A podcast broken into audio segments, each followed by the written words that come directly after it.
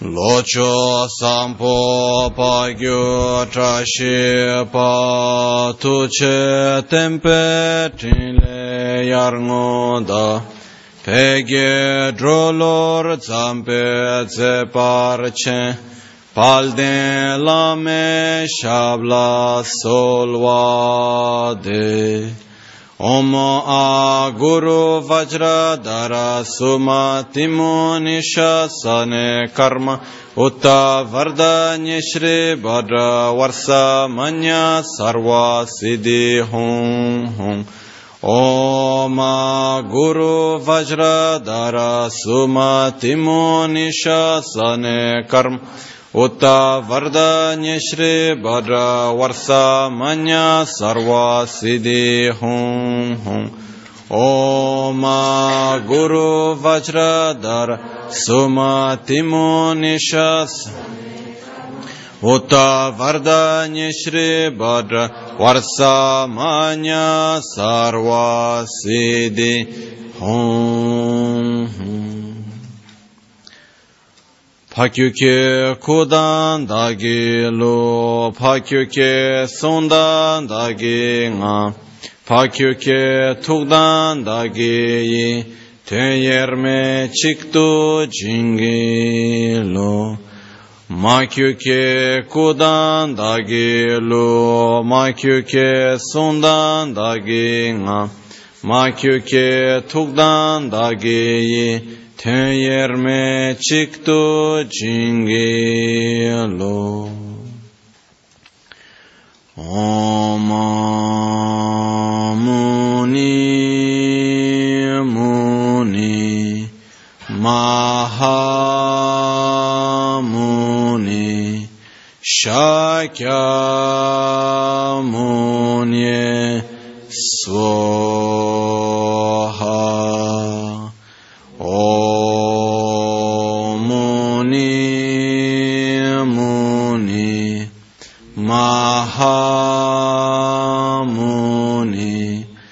Shakya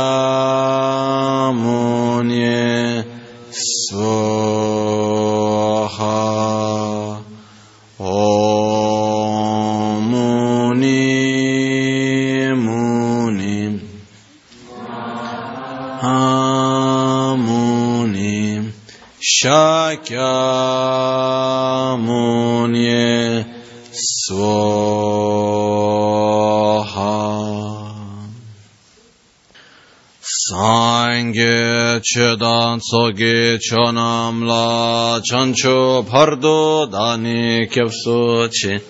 داگی جنسو گیبه سونم گی. درولا پینچر سانگ دروپارش سانگ چدان سوگی چونم لا چانچو پردو دانی کفسو چی. داگی جنسو گیبه سونم گی.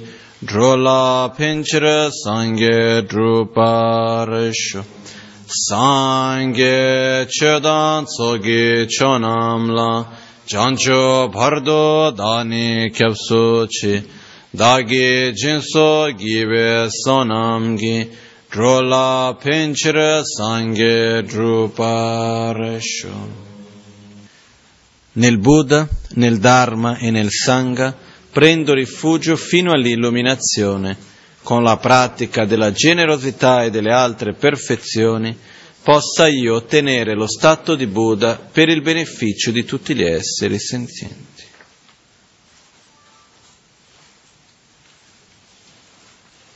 Buonasera.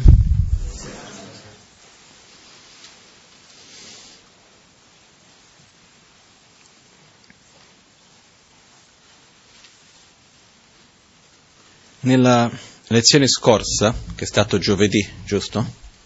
No? Giovedì scorso, abbiamo visto un po' la parte che riguardava un po' l'introduzione di che cos'è l'autoguarigione, da dove viene, e poi per capire un po' innanzitutto il contesto della pratica, il contesto che si trova, che sia autoguarigione, tantrica, analso, partendo dalla parola tantrica, che vuol dire del, uno dei veicoli, uno dei metodi che esiste all'interno del buddismo, ossia che innanzitutto è una pratica spirituale all'interno degli insegnamenti buddisti, che si basa su alcuni principi che sono fondamentali, che è amore verso se stessi, amore verso gli altri, una corretta visione della realtà, che sono dei fondamenti importanti nel contesto della pratica. No? Quello che accade è che tutti i metodi che possiamo usare di meditazione ci sono tantissimi e allo stesso tempo ci sono alcuni che eh, sono di più beneficio per alcuni aspetti, altri di più benefici per altri aspetti, però quello che accade è principalmente che fa un'enorme differenza il modo in cui noi facciamo, qual è la motivazione con cui ci poniamo, l'intenzione con la quale facciamo ciò che facciamo. No? Perciò la recitazione dello stesso mantra o la visualizzazione della stessa meditazione, fatta con un'intenzione o con altra intenzione, fatta con una consapevolezza piuttosto che senza quella consapevolezza, fa un'enorme differenza. Per questo che in realtà tutta la parte iniziale della filosofia, della conoscenza, eccetera, è molto importante perché ci aiuta a direzionare la nostra mente.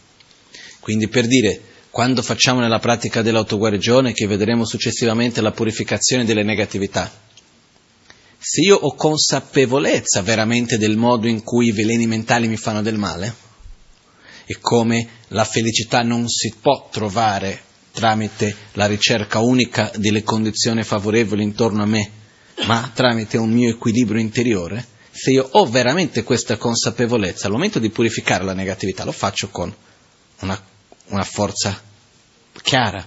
Caso contrario, io voglio eliminare la rabbia, invece di pensare alla rabbia penso all'oggetto di rabbia.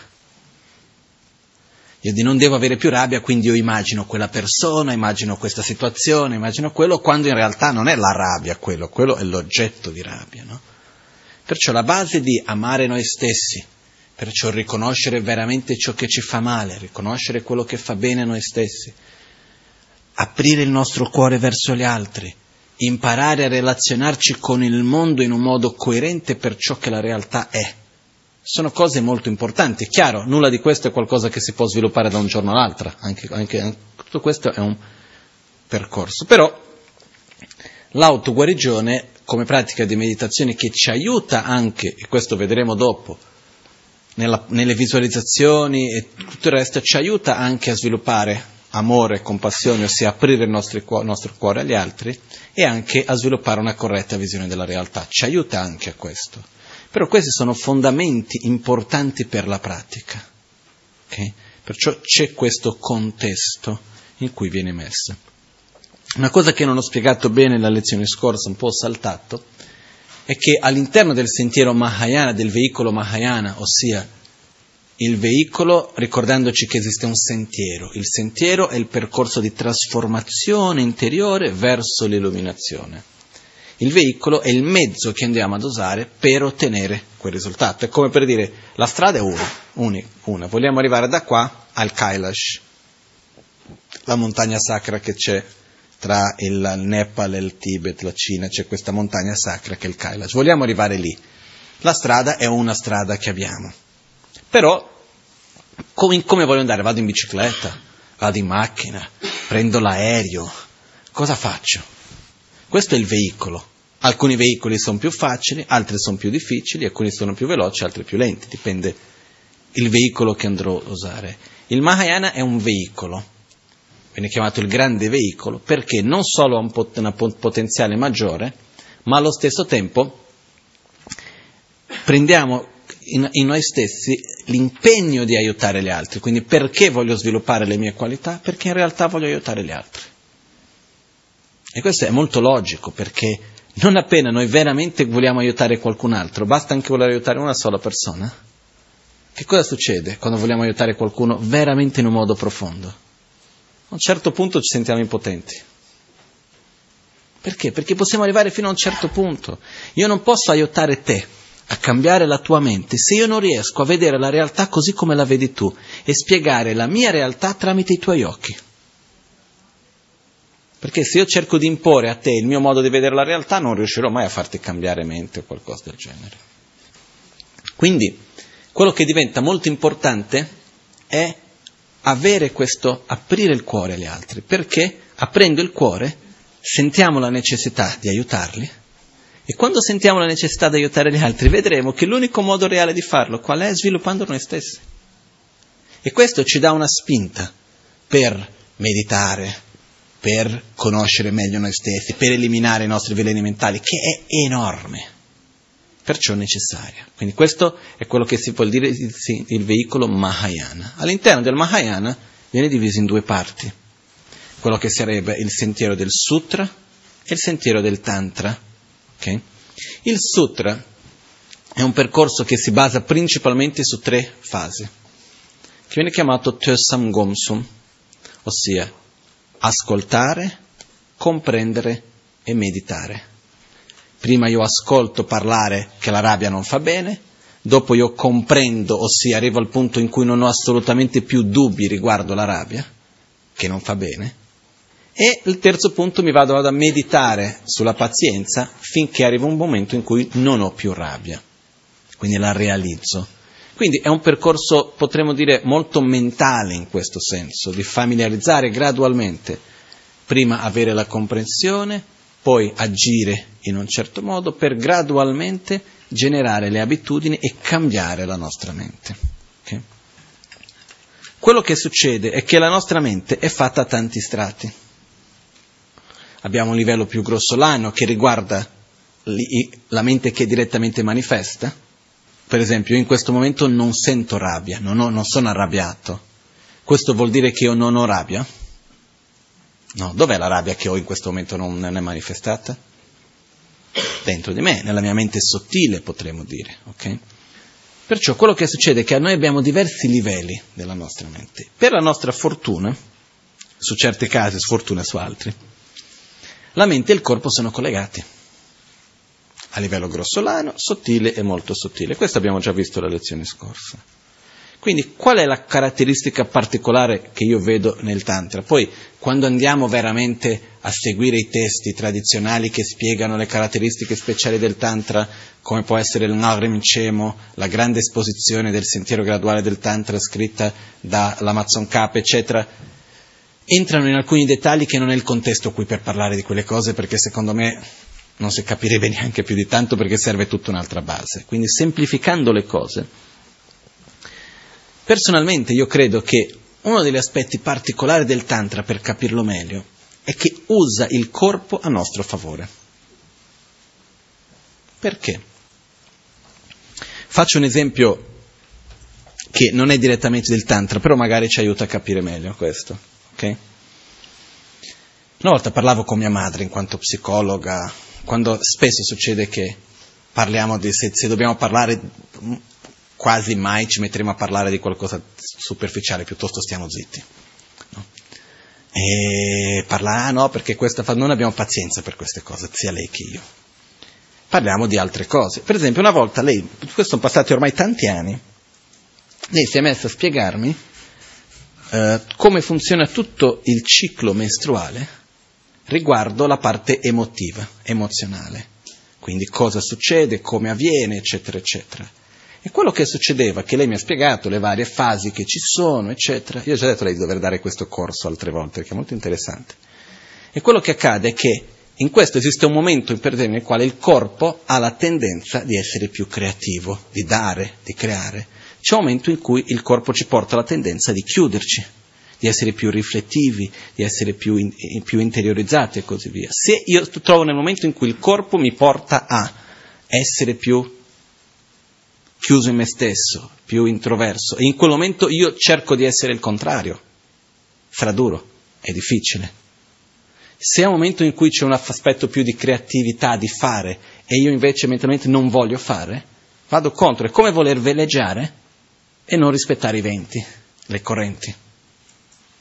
Tutti noi abbiamo aspetti del nostro corpo che costantemente influenzano la nostra mente, uomini, donne, tutti noi abbiamo. Alcuni ciclici, altri che riguardano il luogo dove noi ci troviamo, eccetera, eccetera. Questa è una cosa che, per esempio, secondo la medicina tibetana, e questo anche diverse tradizioni proprio popolari dicono, luoghi dove c'è tanto vento aumenta il vento interiore, che cosa vuol dire questo? Quando si va in un posto dove c'è tanto vento, la gente di solito è più nervosa, pensa troppo, eccetera, eccetera. Quindi questo che cosa vuol dire? Che noi siamo influenzati dall'ambiente, dal corpo e la mente a sua volta è influenzata da questo. Il Tantra cosa ci aiuta? Ci insegna a usare questa influenza a nostro favore. Okay? C'è tutta una parte che è più nella medicina, ma che è anche importante, che è quella che nell'autoguarigione 3 la Magan ci parla di questa, che riguarda l'alimentazione, il comportamento del luogo e dove andiamo, eccetera, eccetera, direzionato a un equilibrio mentale e emozionale.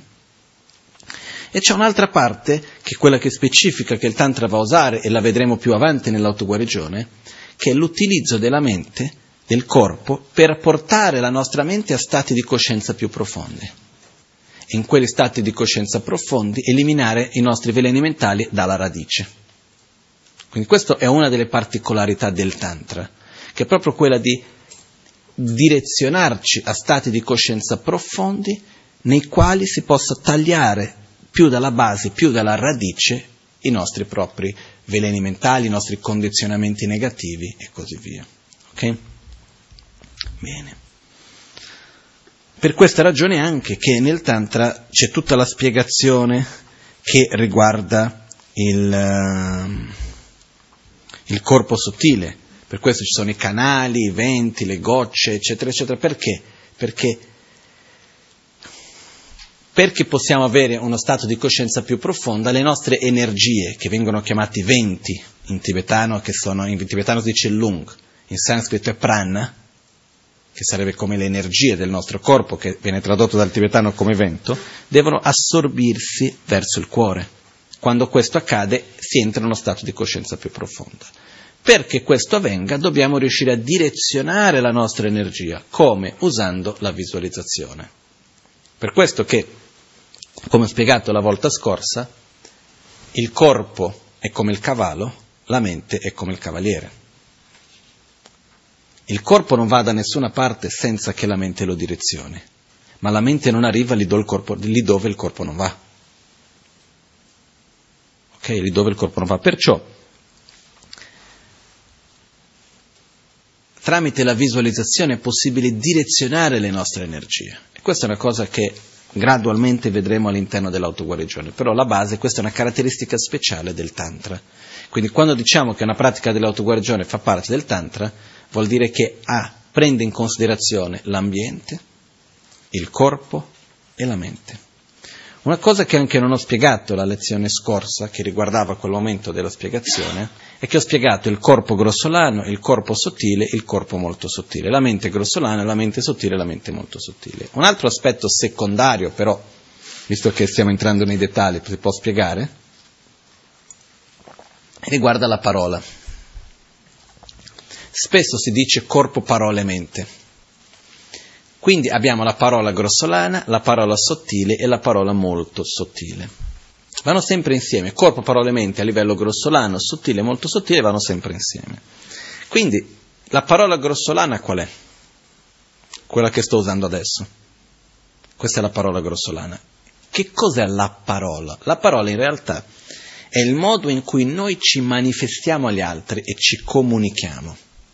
Quindi io emano il suono. Suono che cos'è in realtà? Vibrazione. Okay? Abbiamo l'udito che ci permette di percepire il suono che viene emanato. Okay? Quindi questa è la parola grossolana. Poi la parola sottile sono le vibrazioni energetiche del nostro corpo sottile. Okay? Quindi che cosa succede? Ogni cosa ha un suo campo elettromagnetico, ha un'energia che emana. Questa è la parola sottile. Quindi la nostra parola sottile riguarda le, l'energia che il nostro corpo emana. Per dire quante volte che noi non riusciamo a capire un'altra persona senza che abbia, abbia detto nulla, o sentiamo una cosa e quello che sen- percepiamo è diverso, no? C'è, un, c'è uno studio che è stato fatto che a me mi ha colpito molto. È uno studio che riguardava i ciechi no, scusate, prima dei ciechi, è uno studio che riguardava la capacità dell'essere umano di capire l'intenzione della persona che c'è davanti. Quindi che cosa facevano? E loro stavano facendo lo studio riguardo le espressioni facciali. Quindi mettevano queste macchinette per vedere l'attività cerebrale, davanti veniva uno che aveva un'attitudine di rabbia o di amore e così via, e la persona doveva subito dire amico, nemico, come è una persona che ha un'attitudine favorevole o contro di me. E vedevano che c'è una piccola parte del cervello, chissà dove, che mi sa che qua dietro, che si attivava ogni volta che c'era questa necessità di giudicare se quella persona che c'è davanti aveva un'attitudine di amicizia o di violenza, per dire. E in gran parte le persone riuscivano ad avere la reazione giusta. Hanno preso questa cosa e sono partiti dal fatto che noi riuscivamo a, le persone riuscivano a identificare con chiarezza le espressioni facciali. Partito da questo, vedi qualcuno davanti, è quell'espressione facciale, è quell'attitudine e reagisci. Poi dopo, cosa hanno fatto? Hanno preso stesse, lo stesso modo di, um, di prova e hanno fatto con le persone cieche. Hanno preso delle persone completamente cieche e hanno messo davanti la persona con la faccia di rabbia, con quella di amore, eccetera, eccetera. E la capacità di risposta era la stessa. La capacità che avevano i ciechi di dire è amico, nemico, eccetera, era la stessa di quelli che vedevano. E qualcuno in questo dice, ah, quindi i ciechi vedono le espressioni. No.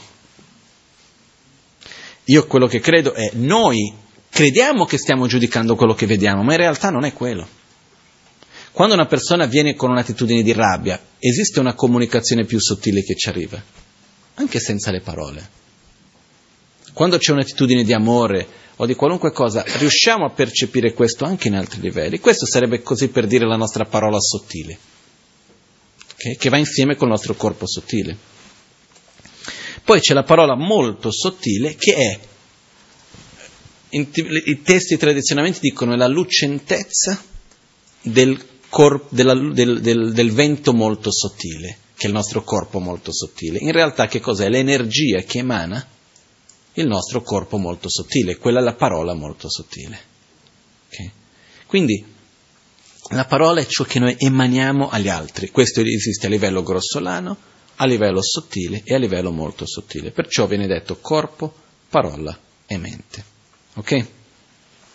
Bene.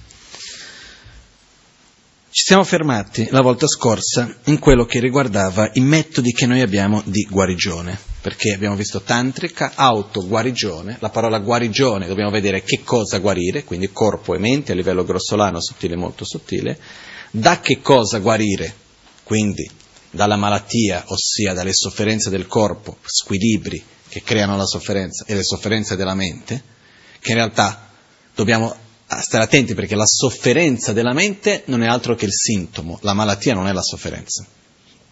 Da che cosa viene la sofferenza? Viene dalla rabbia, dall'invidia, dalla gelosia, dall'arroganza, dall'attaccamento, dal desiderio e così via. In essenza è ignoranza, attaccamento desiderio, avversione rabbia.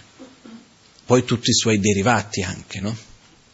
Quindi quello che accade è una volta che siamo arrivati a questo, questo è quello che dobbiamo guarire. Come facciamo per guarire? Qual è il metodo che andiamo ad usare? E nell'autoguarigione abbiamo 10, eh, qua, qua io avevo evidenziato 9, quindi diciamo che sono 9, secondo me sono anche di più. Io ho evidenziato, evidenziato qui 9 poteri, diciamo che ci sono all'interno dell'autoguarigione.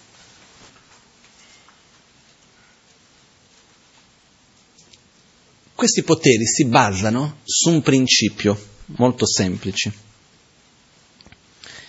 Principio che Geshe Chekawa lo diceva in questo modo. La mente è piena di difetti, però ha una grande qualità. Ciò che tu insegni, la mente segue.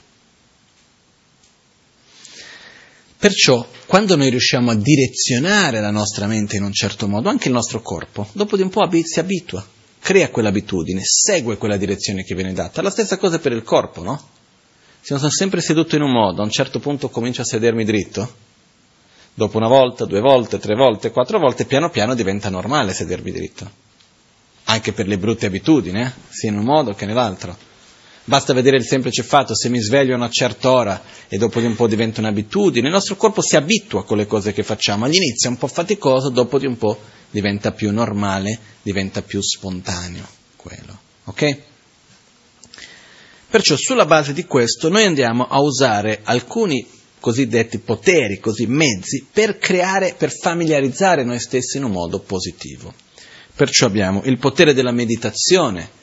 La meditazione è il fatto di direzionare la nostra mente in ciò che è virtuoso e positivo e indurre noi stessi a stati di coscienza positivi.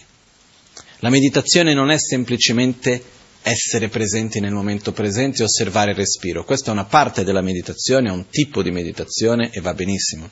Però ci sono altri tipi di meditazione che ci sono all'interno dell'autoguarigione che intendono a indurre noi stessi a stati di coscienza, che può essere quello di amore, quello di compassione, quello di saggezza, in cui andiamo a indurre noi stessi a questi stati di coscienza affinché quello stato possa avvenire in un modo naturale ed spontaneo dopo per familiarizzarci con quegli stati di coscienza. E la meditazione ha un potere enorme. Okay? Quello che sarebbe la meditazione sul respiro, che è più conosciuta oggi, fa parte dell'autoguarigione all'interno delle pratiche preliminari, che andremo a vedere successivamente. Poi abbiamo il potere della concentrazione, che è la nostra capacità, il potere di mantenere la mente fissa su un punto. Ha un potere enorme questo. Quando noi riusciamo a avere controllo della nostra mente, nel senso che vado alla mente e dico mente stai qua, e lì rimane. Questo dipende anche dal fatto di abitudine, però questo ha un potere di trasformazione enorme. Quindi c'è anche il potere della concentrazione all'interno dell'autoguarigione. Abbiamo il potere della visualizzazione. Anche la visualizzazione ha una capacità di direzionare la nostra mente. Perché? La nostra mente funziona molto di più sulla base delle esperienze che sulla base della conoscenza e della comprensione. Sono tante cose che possiamo capire, però non le facciamo, non le seguiamo, per semplicemente perché non abbiamo quell'esperienza. Quando ci troviamo davanti a una situazione, la nostra reazione si basa sulle nostre esperienze passate, non sulle nostre conoscenze. Se bastasse capire, il mondo sarebbe molto diverso. Quando noi visualizziamo qualcosa, si dice che per il nostro cervello in realtà non riesce a distinguere più di tanto tra un'esperienza diretta dei nostri sensi e una visualizzazione. Ci sono tanti studi che riguardano questo. Quindi quello che accade è che quando noi visualizziamo è un potere enorme di direzionare la mente.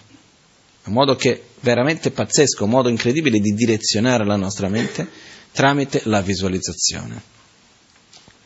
Poi abbiamo il potere della recitazione dei mantra. Mantra vuol dire suono, suono vuol dire vibrazione, vibrazione energia. Quando recitiamo i mantra stiamo generando una vibrazione interna ed esterna e con questo anche andiamo a generare un certo tipo di energia piuttosto che un altro, tramite la recitazione dei mantra anche. Poi magari si potrà parlare dopo eh, i mantra che vengono recitati prevalentemente in sanscrito o in tibetano, ma prevalentemente in sanscrito, ci sono alcuni nell'autoguarigione che sono in tibetano, sono, hanno tutto una, una, come si dice, una scienza dietro. In sanscrito c'è questo aspetto che ogni parola ha un suono, no? ogni sillaba ha un suono, ogni lettera ha un suono ogni suono ha un, un tipo di vibrazione diversa. Per il tipo di vibrazione che ha quel suono viene assegnato un elemento. Acqua, terra, fuoco, vento o spazio. Gli elementi tra di loro hanno dei rapporti, che vengono definiti come rapporti di madre, figlio, amico, nemico. Quindi tipi di rapporti come gli elementi si relazionano tra di loro. E quindi che cosa succede? Quando io vado a creare una parola che parla di qualcosa che riguarda pacificazione, che deve avere un'energia di pacificazione, le lettere che vado a usare, le sillabe che vado a mettere insieme, hanno una relazione una con l'altra che generi una, un rapporto e un'energia di pacificazione. Quindi la parola non è un semplice suono di una convenzione che è stata data verso quello. C'è tutto uno studio dietro, in tibetano si viene chiamato Jadrup, che è la generazione dei suoni, è molto complesso, io l'ho studiato ma proprio pochissimo di questo, non ho nessuna competenza per poter insegnarlo, ma nel quale si va a vedere la radice delle parole e quindi in questa radice delle parole esiste tutto un aspetto in cui si deve osservare che i suoni riescono a emettere lo stesso tipo di energia che la parola significa. Quindi dietro i mantra esiste tutto uno studio in realtà che riguarda l'energia, ossia la vibrazione, quindi energia che quel tipo di suono va a generare. Questo è un aspetto. Un altro aspetto anche che riguarda i mantra, questa è una cosa che negli insegnamenti buddisti si è sempre parlato, eh, ben, de, delle benedizioni del lignaggio, ossia quello stesso mantra è recitato da secoli e secoli e secoli e secoli da tantissimi praticanti con quell'intenzione di amore, di compassione, di saggezza, eccetera, hanno una benedizione in se stesso, quindi quando noi recitiamo entriamo in contatto con quell'energia. Oggi esiste una teoria moderna riguardo a questo che viene chiamato campo, i campi morfogenetici. Chi vuole approfondire un po' più di questo può fare una ricerca in internet per andare a vedere quelli che vengono chiamati campi morfogenetici, è una teoria sviluppata da un scienziato chiamato Rupert Sheldrake, in cui parla che, dice che ogni parola, ma non solo le parole, anche altre cose, hanno in realtà questo cosiddetto campo morfogenetico, che sarebbe una sorta di una memoria collettiva di quella parola. Quindi più volte quella parola viene usata con una certa intenzione, più facilmente le persone genereranno quell'intenzione a sentire quella parola o recitarla. E lui ha fatto tanti studi e, e, e dice, anche esperimenti scientifici su queste cose, eccetera, eccetera. Io ho conosciuto questo scienziato un po' di anni fa e ho parlato con lui riguardo il concetto che abbiamo nel buddismo del lignaggio, dell'importanza di recitare le preghiere nello stesso modo come abbiamo ricevuto, eccetera, eccetera. E lui diceva che sua moglie è buddista e chiedeva, io ho chiesto se, quindi lui conosceva un po' questi concetti, ho chiesto se rientravano nella spiegazione che ha trovato, lui ha detto assolutamente sì. Ossia, è il concetto che quando diciamo una parola noi stiamo comunque andando a rinforzare quel campo che possiede quella parola, ma non solo le parole, le famiglie hanno il loro campo morfogenetici, quindi anche la famiglia spirituale e così via. Perciò quello che accade è che l'importanza di essere in un lignaggio ininterrotto, che qua riceviamo le benedizioni dei nostri maestri, parleremo di questo dopo, ci sono tante cose che ci sono da vedere. Comunque i mantra riguardano proprio queste parole, questi suoni che andiamo ad emettere, che uno servono per direzionare la mente, due hanno una loro energia che va generata, che ci aiuta a purificare la negatività lì dove ha, quell'obiettivo, a generare un certo tipo di energia, ha un'intenzione ben precisa anche ognuno dei mantra che andiamo a recitare. Okay? Poi abbiamo il potere dei gesti, che sono i mudra. E se noi vediamo i gesti hanno un potere anche molto forte, perché, per esempio, Facciamo il mudra di Ratnasambhava. Okay? Mentre facciamo il mudra di Ratnasambhava, provate a farlo. Okay? E mentre fate, fate il mudra di Ratnasambhava, cercate di pensare, io non lo voglio dare. Non funziona, la mano vuole tornare indietro. Ok? Perché il gesto, cosa, cosa ci passa questo gesto? Dare. Ok? Questo che cosa vuol dire? Allontanare. Okay? Sono delle cose che esiste un linguaggio fisico del corpo che ci parla moltissimo. Col corpo riusciamo a dire a noi stessi molto di più che spesso con le parole. Okay? Perciò i mudra hanno un potere particolare anche verso di noi stessi, quando noi ci mettiamo con i gesti. Quando facciamo questo, che cosa sto dicendo? Non lo voglio, via questo? Lo raccolgo, lo ricevo, prendo. Quindi ci sono tante cose che noi in realtà riusciamo a messaggi che diamo noi stessi. Tutti questi poteri in realtà vanno nella stessa direzione che è quella di familiarizzare la mente. Però il corpo aiuta anche a direzionare la nostra mente in questo modo. Okay? I mudra sono, questi gesti sono cose molto antiche, Nell'autoguarigione vengono usate moltissimo e alcune persone certe volte dicono ah che strano, l'autoguarigione è molto moderna, diversa perché ci sono tanti movimenti, mudri, io pensavo che la meditazione è una cosa solo, sta solo in silenzio. Io per esempio ho studiato in Tibet una pratica molto antica che viene fatta in alcuni monasteri, che viene chiamata la pratica di Kunrik Sarwabi Vairocana, come Regnapparnanze, ed è una pratica che viene, ci sono almeno 108 mudra diverse, tra, cu, tra quai alcuni che ci fanno anche un po' ridere, no? C'è uno dei mudra che è questo qua, no? Ah, c'è il mudra di, della, della chitarra, ah, sono tanti mudra un po' strani, no? Perché, perché ne so, ci sono alcune pratiche che hanno il mudra delle offerte, tra cui c'è il mudra della danza, quindi c'è questo mudra così, no? C'è il mudra del sorriso, no? C'è anche il mudra della danza che è così. Ci sono tanti mudra diversi, questo per dire che il fatto di fare questo non c'è niente di strano all'interno delle pratiche di meditazione del buddismo. Quello che accade è che spesso erano cose che vengono tenute in un modo un po' segreto, non aperte in pubblico, quindi è normale che magari qualcuno che viene da un, un certo tipo di formazione in monastero dove studiano prevalentemente il sentiero del sutra, quando vedono certi mudra cosa sembra un po' strano, può succedere, però sono cose estremamente antiche. E i mudra che vengono usati all'interno dell'autoguarigione sono tutti mudra che non sono stati inventati dalla Maganchen, ma sono mudra già esistenti che sono stati trasmessi a noi. Perciò hanno un potere questo. Poi c'è un altro potere che viene chiamato il potere della preghiera.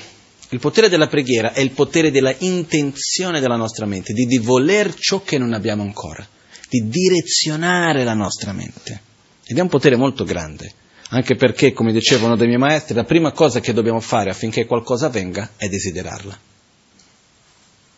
Quindi direzionare la nostra mente verso ciò che vogliamo arrivare. E oggi come oggi succede spesso che non sappiamo neanche dove vogliamo andare, non sappiamo neanche quello che vogliamo diventare, quindi non sappiamo neanche per che cosa pregare. Quindi la preghiera è vederci nel futuro cosa desidero effettivamente. E questo ha una grande forza. Sono, poi dopo c'è il potere delle benedizioni. Io ho passato un po' di anni prima di capire un pochettino che cosa vuol dire le benedizioni. Eh, prima era una cosa che ho sempre creduto, però credevo in un modo più, come si può dire, mi hanno detto che c'è. Ho già sentito qualcosa, ma che cosa vuol dire? Poi io ho la mente abbastanza scettica in qualche modo, voglio capire le cose. Dopo un lungo percorso di domande, ricerche, eccetera, una volta mi trovavo sempre in Tibet con mio maestro, eh, l'abate di Tashilom Pukachin Losam Rinpoche, e a un certo punto io chiesi a lui qual è la definizione di benedizione. No? E lui mi, mi, ha dato una, una definizione che vuol dire fare, essere una condizione per una trasformazione positiva. La benedizione è qualcosa che, una, che diviene una condizione che ci aiuta a capire, a realizzare qualcosa, a trasformarci in un modo positivo. Le benedizioni possono avvenire tramite una parola che ascoltiamo, tramite un'immagine che vediamo, tramite la presenza di una persona, tramite un luogo dove andiamo. Sono tanti modi in cui possiamo ricevere le benedizioni, tramite una visualizzazione che facciamo. Però la benedizione è un'interazione. Condizione perché? Perché è un'interazione che facciamo e tramite questa interazione è come un nodo si riesce a sciogliere, qualcosa che avevamo sempre capito però non abbiamo compreso a un certo punto diventa chiaro dentro di noi.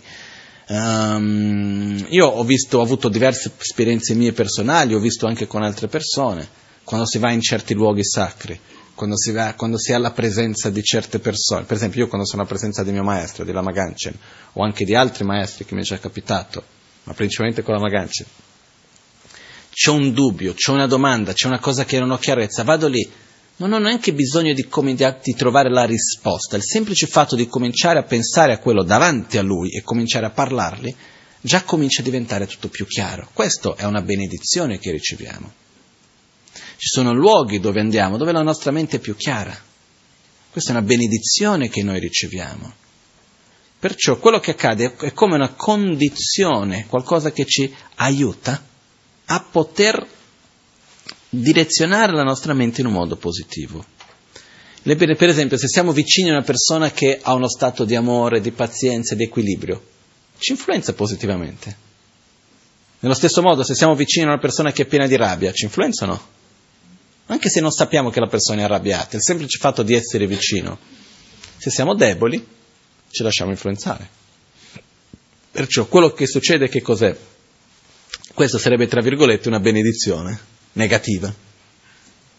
Ok? La benedizione sono le influenze positive che noi andiamo a ricevere. Quindi, per poter ricevere una benedizione dobbiamo anche essere aperti alla benedizione. Similmente, è possibile essere da fianco a una persona che è molto arrabbiata e non essere influenzati negativamente? Possibile.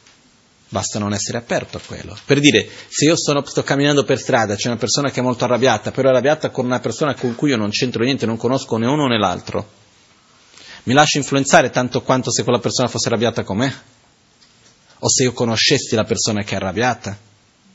No.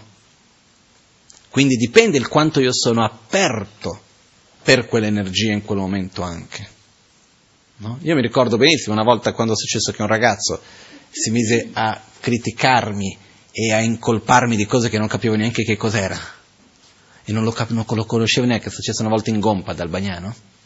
Eravamo in una situazione di insegnamento e a un certo punto il ragazzo si mise a incolparmi di un sacco di cose che non mi ricordo neanche più cos'era perché non ho neanche capito in quel momento e mi veniva da ridere. Perché non me la sono preso per niente, perché non mi arrivava neanche, perché non sapevo neanche di che cosa si trattava, non è che è una cosa che arriva. Avrei potuto rimanere male, no?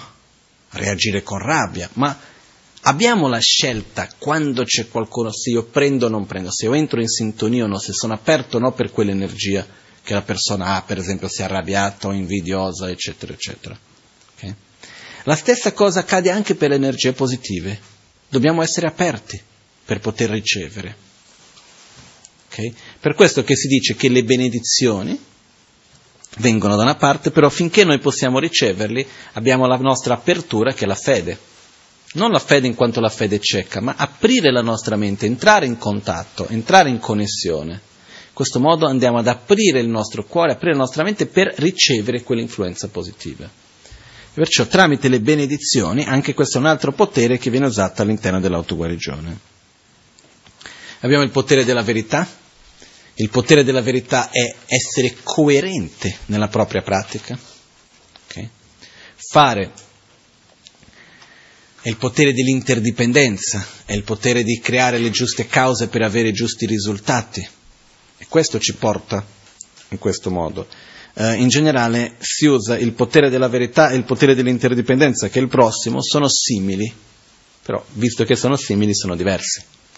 Uh, quello che accade, il potere dell'interdipendenza è creo le cause giuste, avrò i risultati coerenti con le cause che sto creando.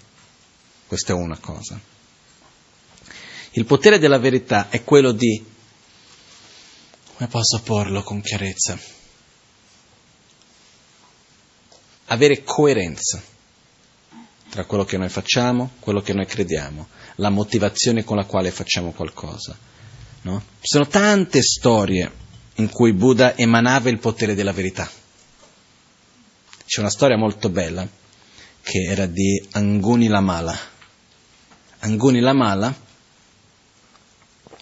non racconto tutta la storia adesso che è un po' lunga, però facendola breve.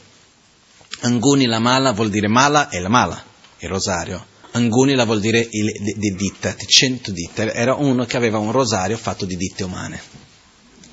Perché questo?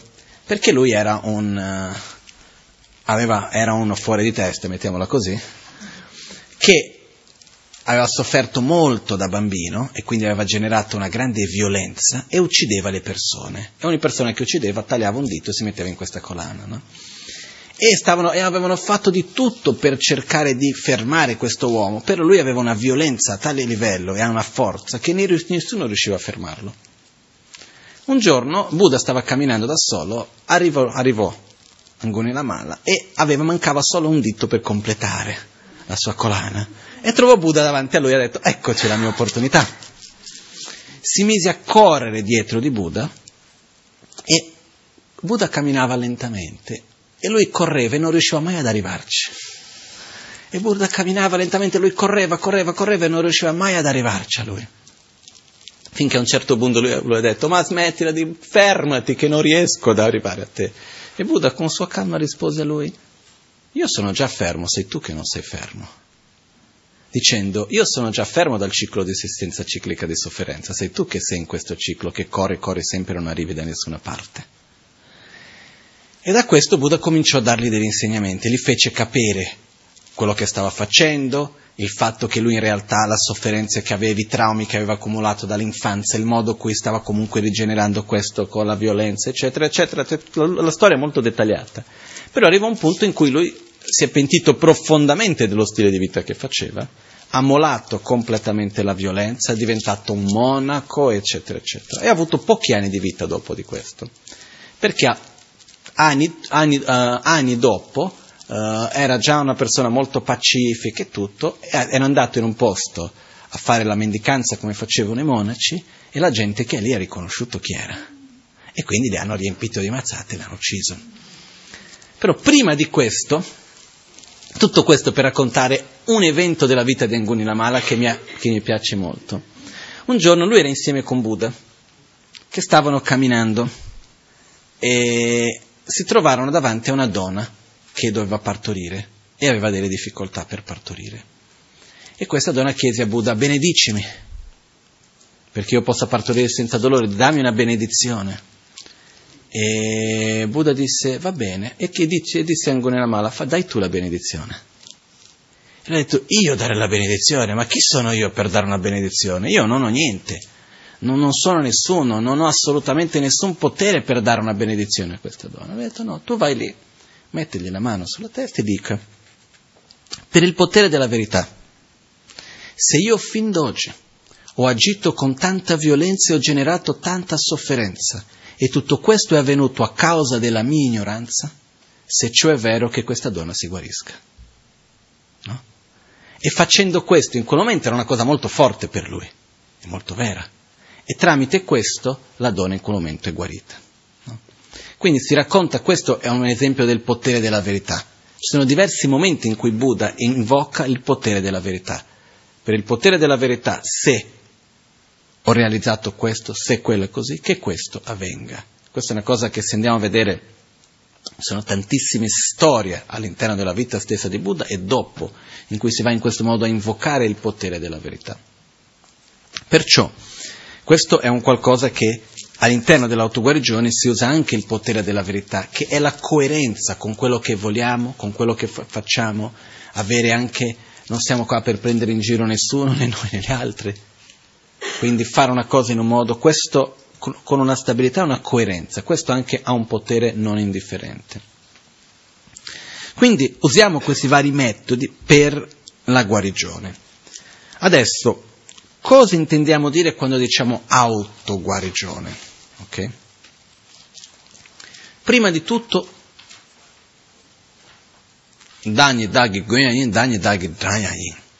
Io sono il mio proprio protettore, io sono il mio proprio nemico. Dipende da me. Nessuno, assolutamente nessuno, mi può far sperimentare qualcosa per la quale io stesso non abbia creato le cause, sia essa positiva sia essa negativa. Perché io possa uscire da un certo livello di sofferenza, perché io possa veramente stare in un certo modo, devo crearne le cause. No? Per esempio, Buddha in nessun momento si mise a dire che Dio non esiste in realtà Buddha non ha mai parlato più di tanto di Dio, però nel contesto in cui Buddha es- insegnava c'era la tradizione induista, qui c'era Brahma, Vishnu e così via. E Buddha in nessun momento ha detto che questi Dio dei, dei non esistessero. Quello che ha messo con chiarezza era nessuno altro che non sia te stesso ti può togliere dalla sofferenza. Perché la tua sofferenza nasce da che cosa? Dalla tua propria ignoranza dal tuo attaccamento, dalla tua avversione e così via. Perciò sei solo te stesso che puoi fare questo. Quindi la autoguarigione vuol dire che parte da noi. Altri possono benedirci, possono insegnarci, possono guidarci, possono starci vicino, però nessuno può farlo per noi. Okay? Quindi questo è il primo, primo concetto di autoguarigione. Il secondo, il, il significato più profondo di autoguarigione, che in inglese si capisce molto meglio, perché si dice self-healing, to heal the self, quindi guarire l'io, che cosa fa riferimento? Che la nostra sofferenza, alla radice della nostra sofferenza si trova la visione erronea che abbiamo di noi stessi, un'identità erronea che abbiamo di noi stessi. Quindi a livello più profondo l'autoguarigione parla di guarire la identità che abbiamo di noi stessi, generare un'identità pura. Successivamente nelle spiegazioni andrò a spiegare i dettagli di questo, che quando andremo a parlare dei cinque Diani Buddha, delle iniziazioni, parlerò dopo di questo nei dettagli. Però autoguarigione vuol dire guarire la visione erronea che abbiamo di noi stessi, la nostra identità, perché noi siamo profondamente influenzati dall'immagine mentale che abbiamo di noi stessi, dal modo come noi stessi ci vediamo. Finché io mi vedo come un essere pieno di paura, uh, un essere infantile, uh, con attaccamento, incapace, sfortunato, eccetera, eccetera, vivrò in quel modo lì. È come se io a un certo punto credo di essere un prigioniere. Anche se la porta è aperta e potrei uscire a qualunque momento, se io credo di essere un prigioniere, uscirò mai? E vivrò come un prigioniere, soffrirò come un prigioniere. Nel momento che cambio la mia identità, cambia la mia realtà. Quindi questo è un punto molto profondo e delicato, perciò non entreremo nei dettagli ora. Però a livello più profondo, uno dei modi per guarire la nostra sofferenza è guarire l'identità che abbiamo di noi stessi. Ossia, la sofferenza nasce dai veleni mentali. Qual è la radice dei veleni mentali? Nascono, vengono dall'egoismo. Qual è la radice dell'egoismo? La visione erronea che abbiamo di noi stessi e del mondo. Quindi questo è quello che si intende quando si dice guarire noi stessi, autoguarirci, guarire il sé. E prima di tutto guarire la visione erronea che abbiamo dell'io. Okay? Questa è una cosa che piano piano si capirà meglio che sono a sua volta la radice della sofferenza, ok? Perché noi soffriamo a causa di rabbia, invidia, gelosia, arroganza, paura, eccetera. Questi sentimenti vengono da dove? Dall'egoismo, che è l'ossessione all'autogratificazione, è il fatto che noi non riusciamo ad andare al di là di solito dell'io e del mio, quindi vediamo tutto all'interno dell'ottica del mio e perciò dopo andiamo a creare l'altro e quindi ci relazioniamo costantemente sulla base di amico, nemico, indifferente.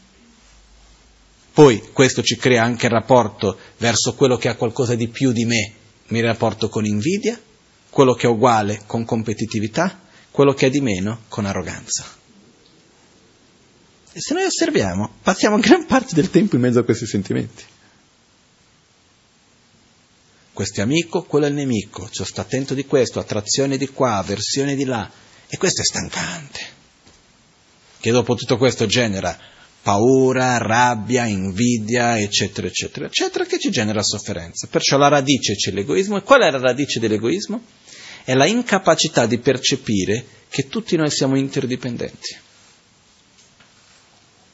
Che sto semplificando la cosa, eh? Quindi questa visione erronea che abbiamo di noi stessi, in cui noi vediamo, non con la visione, ma con gli occhi, però noi abbiamo questo modo di percepire la nostra propria realtà come se esistessimo indipendentemente da qualunque altra cosa. Io sono qua, tu sei lì, una cosa non c'entra con l'altra. E questa è la radice della nostra sofferenza. Perciò l'autoguarigione a livello ultimo, che cosa vuol dire? Guarire la radice della sofferenza, che è la visione erronea che abbiamo di noi stessi e degli altri. Questa è guarire, è la guarigione più profonda che dobbiamo fare. Quindi guarire che cosa? La radice della sofferenza che è la nostra ignoranza.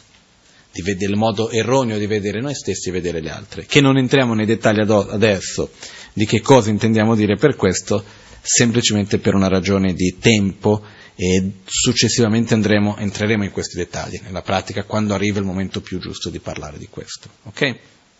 Perciò abbiamo visto autoguarigione tantrica. Arriviamo alla parola analso. La, parola, la, parola, la parola analso ci trasmette in realtà diverse cose. Mm. Prima di tutto, la parola analso vuol dire che questa è una pratica che è stata trasmessa seguendo un lignaggio. Il lignaggio che sono gli insegnamenti di Lama Ganche. Lama Ganche nei suoi insegnamenti tutte le varie pratiche di meditazione che ci ha trasmesso vengono chiamate pratiche in alzo. Questo che cosa vuol dire? Vuol dire che lui ha ricevuto questi insegnamenti dai suoi maestri, che a sua volta ha trasmesso a noi adattandoli la forma alla nostra mentalità e alla nostra capacità. Quindi questo è uno dei significati della parola nalso.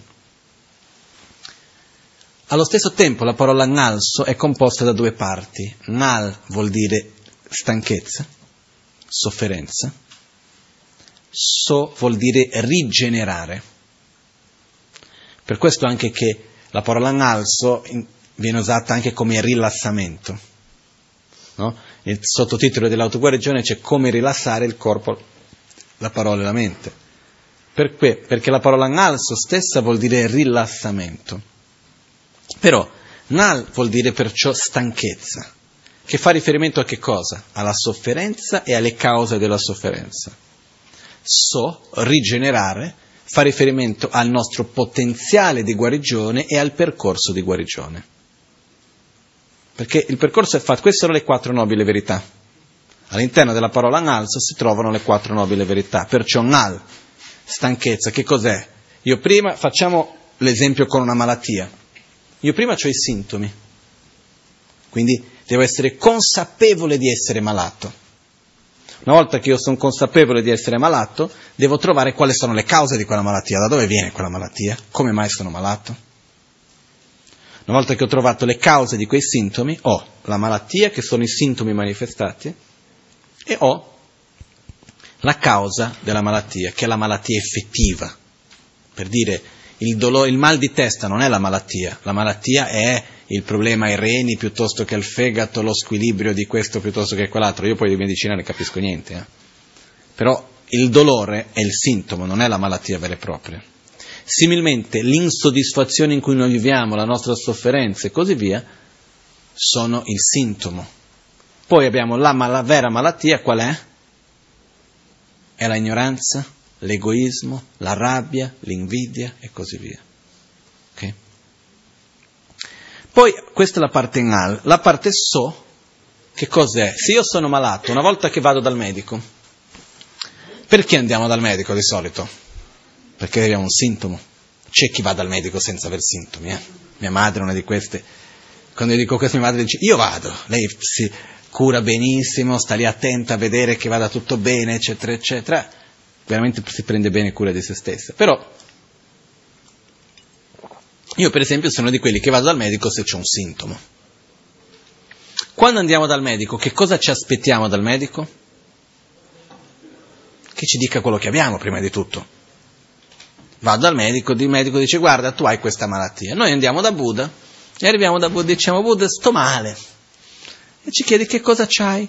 Eh sai sono insoddisfatto. Non riesco mai a veramente star bene, felice veramente. Ogni cosa che succede non mi è mai abbastanza. Quando sono da una parte voglio essere da un'altra, quando sono da quell'altra voglio essere da parte dove ero prima. Poi quando c'è una cosa che mi va bene di qua, poi quell'altra non mi va bene di là, e poi c'è questo, e poi c'è quell'altro. Quando c'è un problema del corpo, non penso ai problemi della mente, quando la mente, il corpo sta bene mi faccio menate nella mente, e poi c'è questo, poi c'è quell'altro. Eh, ci sono tutte queste, poi desidero delle cose e non riesco a ottenerle, poi quando le ottengo poi dopo non è abbastanza. C'è tutti questi problemi. E Buddha ci guarda e dice, sei malato. Sei malato, la tua malattia si chiama ossessione all'autogratificazione. Questa malattia si chiama l'egoismo e viene causato da un virus che si chiama ignoranza. Okay? E la malattia si manifesta tramite altri squilibri che vengono creati che sono avversione, attrazione, quindi rabbia, gelosia, invidia, arroganza, paura, eccetera, eccetera. Dobbiamo equil- eliminare gli squilibri e eliminare la malattia. E a questo punto andiamo dal medico e diciamo, ma Buddha, ma posso guarire? questa malattia ha una cura, non ha una cura, è possibile guarire o no? Perché questa è una delle prime cose, no? Se vado dal medico che dice che c'è una malattia, e la domanda è ma posso guarire? Perché se la risposta è no, a quel punto chi mi fa fare di fare una cura? Non serve. Posso fare qualcosa di palliativo per cercare di diminuire i sintomi, però devo credere che è possibile guarire affinché io veramente segua un percorso di guarigione. Questa è la prima parte del so, che è la, è la, la nobile verità della cessazione, ossia è riconoscere il nostro potenziale di guarigione. Sì, io posso guarire. E qui Buddha dice, sì, puoi guarire. Perché puoi guarire? Perché tu sei interdipendente.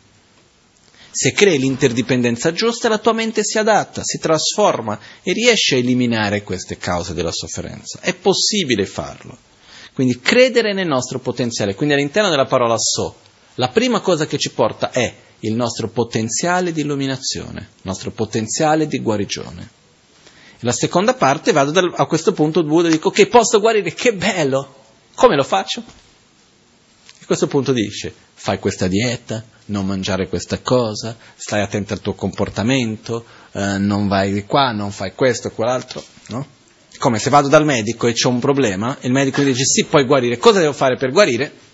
A questo punto, nella medicina tibetana, per esempio, viene detto il medico deve guarire il paziente usando prima di tutto il comportamento. Quindi il primo, il primo, processo di guarigione, il primo mezzo di guarigione è aiutare la persona col comportamento.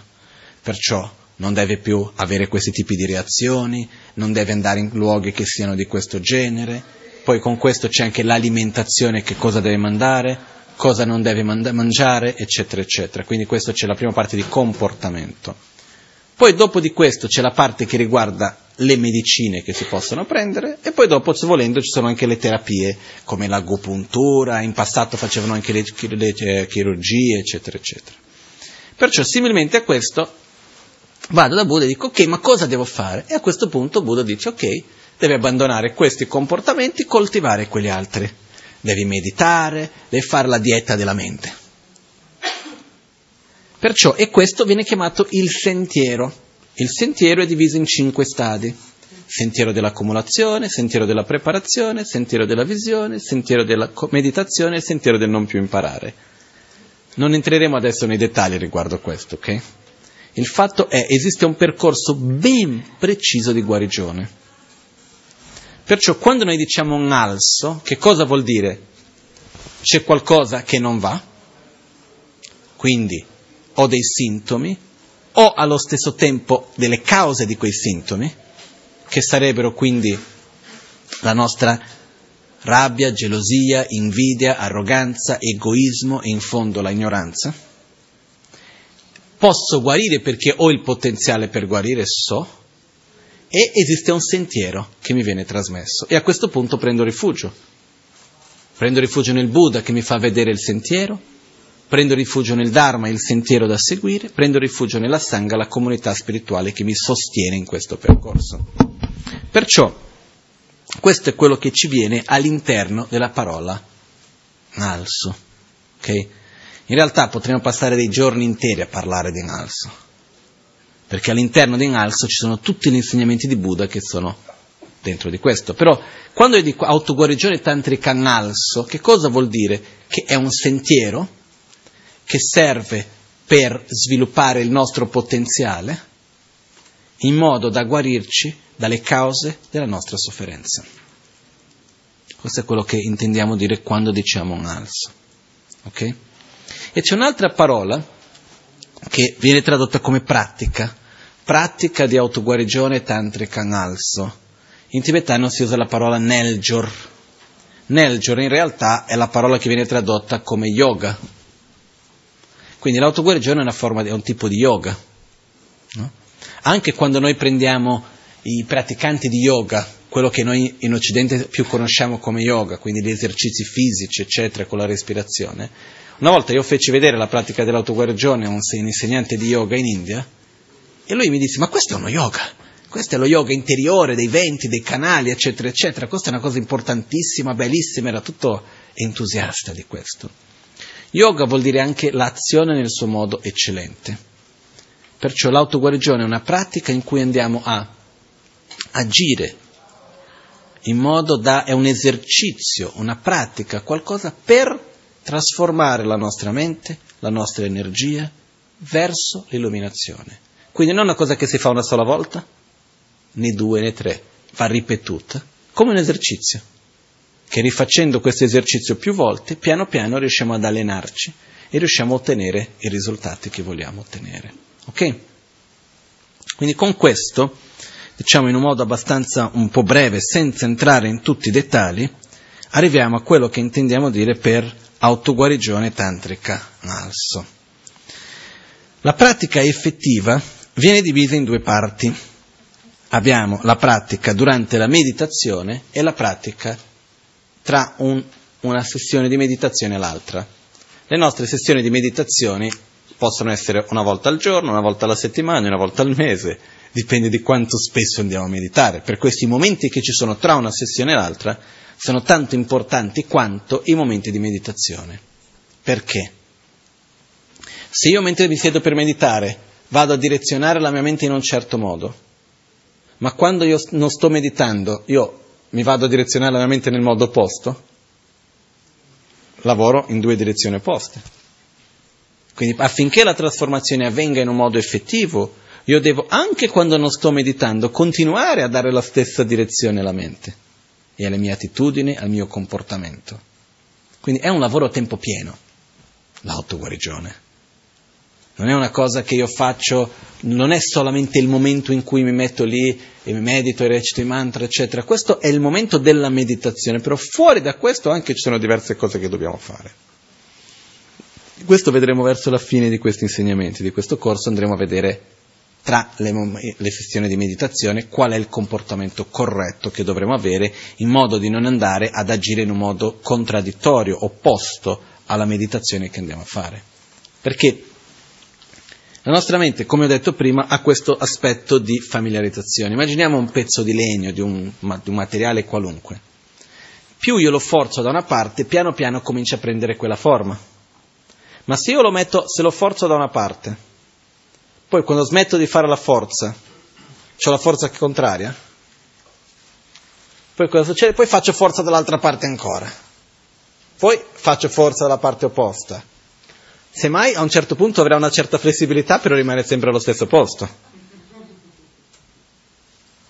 Perciò per cambiare i nostri comportamenti, le nostre abitudini a livello profondo, dobbiamo costantemente fare forza. Magari c'è un momento in cui faccio una forza più forte, un altro momento in cui faccio un po' meno forza, però vado sempre nella stessa direzione. Per questo che sia il momento durante la meditazione che tra una sessione di meditazione e l'altra hanno lo stesso livello di importanza. Quasi quasi quello tra una sessione e l'altra è ancora più importante che la meditazione stessa. Ok? Questo perché se no noi pensiamo che la pratica spirituale si trova nel meditare, nel fare la preghiera, nel recitare il mantra, ma non è solo lì. Questa è una parte. C'è l'altra parte che è tra una sessione e l'altra che mentre parlo con le persone, mentre lavoro, mentre mi diverto, mentre dormo, ci sono la pratica da fare quando mi sveglio, il modo di svegliarsi, il modo di lavarsi, il modo di vestirsi, il modo di mangiare, il modo di parlare, il modo di aiutare gli altri, il modo di relazionarsi con ogni aspetto della vita. Se noi riusciamo a integrare la nostra pratica in questo, che cosa avviene? Una pratica costante. In questo modo i risultati sono molto più veloci e molto più reali. Ok? Però lo so che sono, siete anche magari curiosi per sapere questa parte, però cominciamo dalla meditazione. Bene, la parte della meditazione viene divisa in tre parti, che si chiama Jorwa Mushi Juk, Jormo Juksum. Jorwa vuol dire la parte di preparazione, Mu vuol dire la parte effettiva e juk vuol dire la parte di conclusione. Quindi la pratica dell'autoguarigione ha una parte di preliminari, di preparazione, ha una parte effettiva e una parte di conclusione. Ognuna ha il suo livello di importanza. C'è qualcuno che dice ma non posso andare subito alla pratica effettiva. Queste cose di preliminari sono per i principianti, io sono già una persona più elevata. No. Le preliminari sono come le fondamenti di una casa, le fondazioni di una casa se io ho le fondazioni stabili, posso costruire qualcosa di bello sopra. Se le fondazioni non sono stabili, posso fare qualcosa di molto bello, a un certo punto crolla. Okay?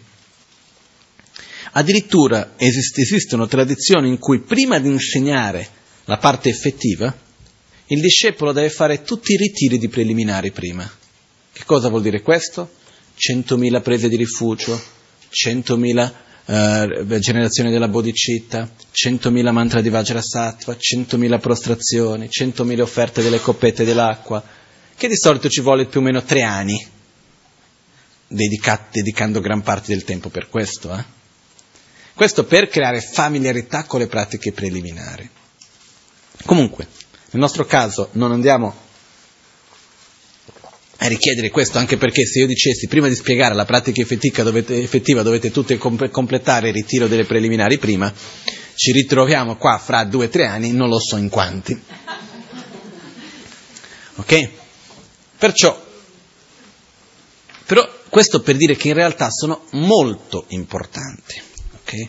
Perciò io voglio anche dedicare un certo tempo per spiegare le preliminari, senza entrare in troppi dettagli, però voglio dedicare un po' di tempo per le preliminari, perché in questo modo andiamo a capire che l'autoguarigione va molto al di là di quello che spesso noi magari vediamo. Okay? Le pratiche preliminari vengono divise principalmente in sei parti, che vengono chiamati sei dharma di preparazione. Uh, comincia prima di tutto preparando il luogo per la meditazione. Il luogo in cui noi ci troviamo influenza noi stessi. Per questo dobbiamo preparare il luogo in cui andiamo a meditare. Di solito è meglio se troviamo un luogo esiste una differenza tra la pratica quotidiana e andare a fare un ritiro. Okay? Se io vado a fare un ritiro, che sia un ritiro che vado a fare di tre mesi, di un anno, di tre anni, il tempo che sia, anche di dieci giorni, che vado a dedicare quel periodo specialmente per la pratica, deve essere principalmente un posto che non sia troppo vicino a oggetti di tanta attrazione o di tanta avversione. Per dire, se io sto meditando, a un certo punto io ho un'avversione enorme del mio vicino, c'è una rabbia del vicino, qualcosa che non lo posso vedere, c'è un'avversione di quel vicino lì che... E sto lì meditando e a un certo punto sento un piccolo rumore che viene dalla, dalla casa del vicino. Che sentimento mi fa venire fuori? Avversione. Se io sono in un posto dove non conosco nessuno che c'è in giro e sento quel rumorino lì, mi verrà fuori la stessa avversione? No. Se io sto meditando, invece c'è il vicino che mi piace tanto. Una persona che piace tanto vedere, mi piace tanto andare, che sia un vicino, che sia una vicina, quel che sia, che mi piace tantissimo andare a trovare questo vicino di casa e non vedo l'ora di vedere il vicino, sto lì nella mia meditazione, a un certo punto sento che è entrato in casa perché c'è stato un rumore, una cosa. Dove va la mia mente? Al vicino. E non è più nella meditazione. Perciò si dice che quando dobbiamo dedicare alla pratica in un modo più serio, più profondo, come in un ritiro spirituale, dobbiamo essere in un luogo che sia possibilmente, non è obbligatorio, per una delle condizioni favorevoli, e non essere troppo vicini agli oggetti di grande attrazione e di grande avversione. Ok? Quindi questo è un aspetto. Secondo aspetto, avere il minimo possibile di distrazione esterne. Okay? Perciò i rumori, le immagini, il posto dove siamo, che non porti la nostra mente ad avere tante distrazioni. Uno dei, che, uno dei modi che abbiamo tanta distrazione oggi non sono neanche tanto il luogo, ma sono gli aggeggi che usiamo, il telefono piuttosto che questo. Non è che sono lì, oh, faccio la meditazione e a un certo punto sento una cosa, ho messo anche nel silenziatore, sento una cosa vibrare. Ma che cosa è successo? Ah, ha piaciuto la foto che ho messo. Non si può fare così. Non va bene. Quello che succede è che la nostra mente ha bisogno di essere concentrata. Perciò anche quando andiamo a praticare a casa, a non sia che veramente non è possibile, spegniamo tutto quello che possa avvicinarci a noi. Qualunque modo di comunicazione superficiale, togliamo tutto per un attimo per quell'oretta, per quella mezz'oretta, per quei dieci minuti. Ah, ma no, ma non c'è niente, spengo il telefono. A un certo punto comunque vedi lì, ah, è piaciuto questo, è successo, la mente va lì. Okay? Perciò cercare di diminuire anche nella vita quotidiana, approfitto per questa parentesi, diminuire il più possibile le distrazioni della mente, che vuol dire diminuire il più possibile le informazioni inutili che noi riceviamo tramite internet, tramite eh, notiziari, giornali, televisioni, persone, parlando. Töngyun la Chawanyun si dice in tibetano. Pochi, pochi significati, poche azioni. Töngyun la Chawanyun vuol dire avere poche cose che noi dobbiamo fare. Töngyun vuol dire avere pochi interessi, che non siano quelli più importanti.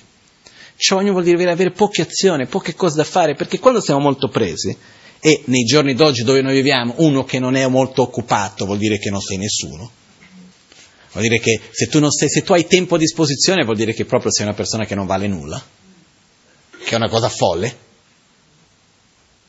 Io ho osservato questo dopo di un po' di tempo che ero in sono arrivato in Italia, è arrivato a quel punto, no, non ho tempo, non ho tempo, non ho tempo. Perché? Perché se non ho tempo, se ho tempo vuol dire che non sto facendo nulla e quindi vuol dire che non sono buono abbastanza. Io mi ricordo una volta una persona mi disse, c'ho un problema vivo in questa ansia di dover fare cose, esco di casa con la macchina e non so dove andare. Giro con la macchina e devo trovare dove vado adesso. Queste sono le, queste dipendenze che noi creiamo di dover fare sempre, sempre, sempre. Invece meno cose devo fare, meglio è dal punto di vista di poter fare più cose significative. Sedersi a meditare è fare tanto. Quindi noi creiamo una dipendenza dalle, um, come si dice, non solo l'informazione, uh, da, dalle, uh, dai stimoli esterni. Abbiamo una dipendenza dagli stimoli esterni. Quindi non riusciamo a fermare e stare in silenzio con noi stessi. Abbiamo bisogno di leggere qualcosa, abbiamo bisogno di parlare con qualcuno, abbiamo bisogno di vedere qualcosa che arriva da fuori, sempre con i nostri cinque sensi, costantemente. Si crea una dipendenza da questo. Per meditare bene dobbiamo diminuire questa dipendenza, dobbiamo diminuire le distrazioni che noi abbiamo intorno a noi. Okay? Quindi preparare il luogo di meditazione. A casa nostra, se c'è la possibilità, dipende di quanto spazio ognuno ha, se c'è la possibilità, creare una stanza dedicata alla pratica spirituale, alla meditazione, alla lettura. Uno dei miei maestri, Dragon Rinpoche, che purtroppo non c'è più con noi fisicamente, disse una volta, dovete avere un posto a casa dove vi siedete solamente per la pratica spirituale. È un luogo sacro, che quando mi siedo lì non posso far nulla che sia solo per questa vita mi siedo lì e quel luogo è sacro. Non vado a pensare al lavoro, non vado a pensare ai problemi che ho dei relazioni, ai rapporti con questa persona piuttosto che quell'altra, quel luogo è sacro per la pratica del Dharma.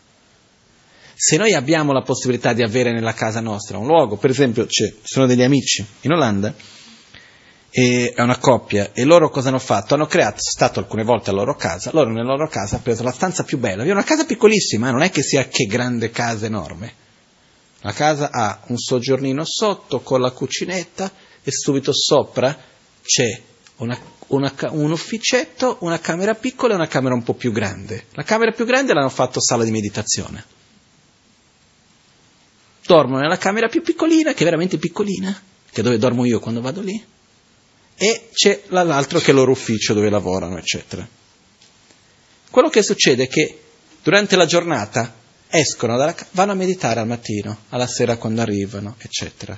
Avere un luogo dedicato a quello ci porta a fare quello. Okay?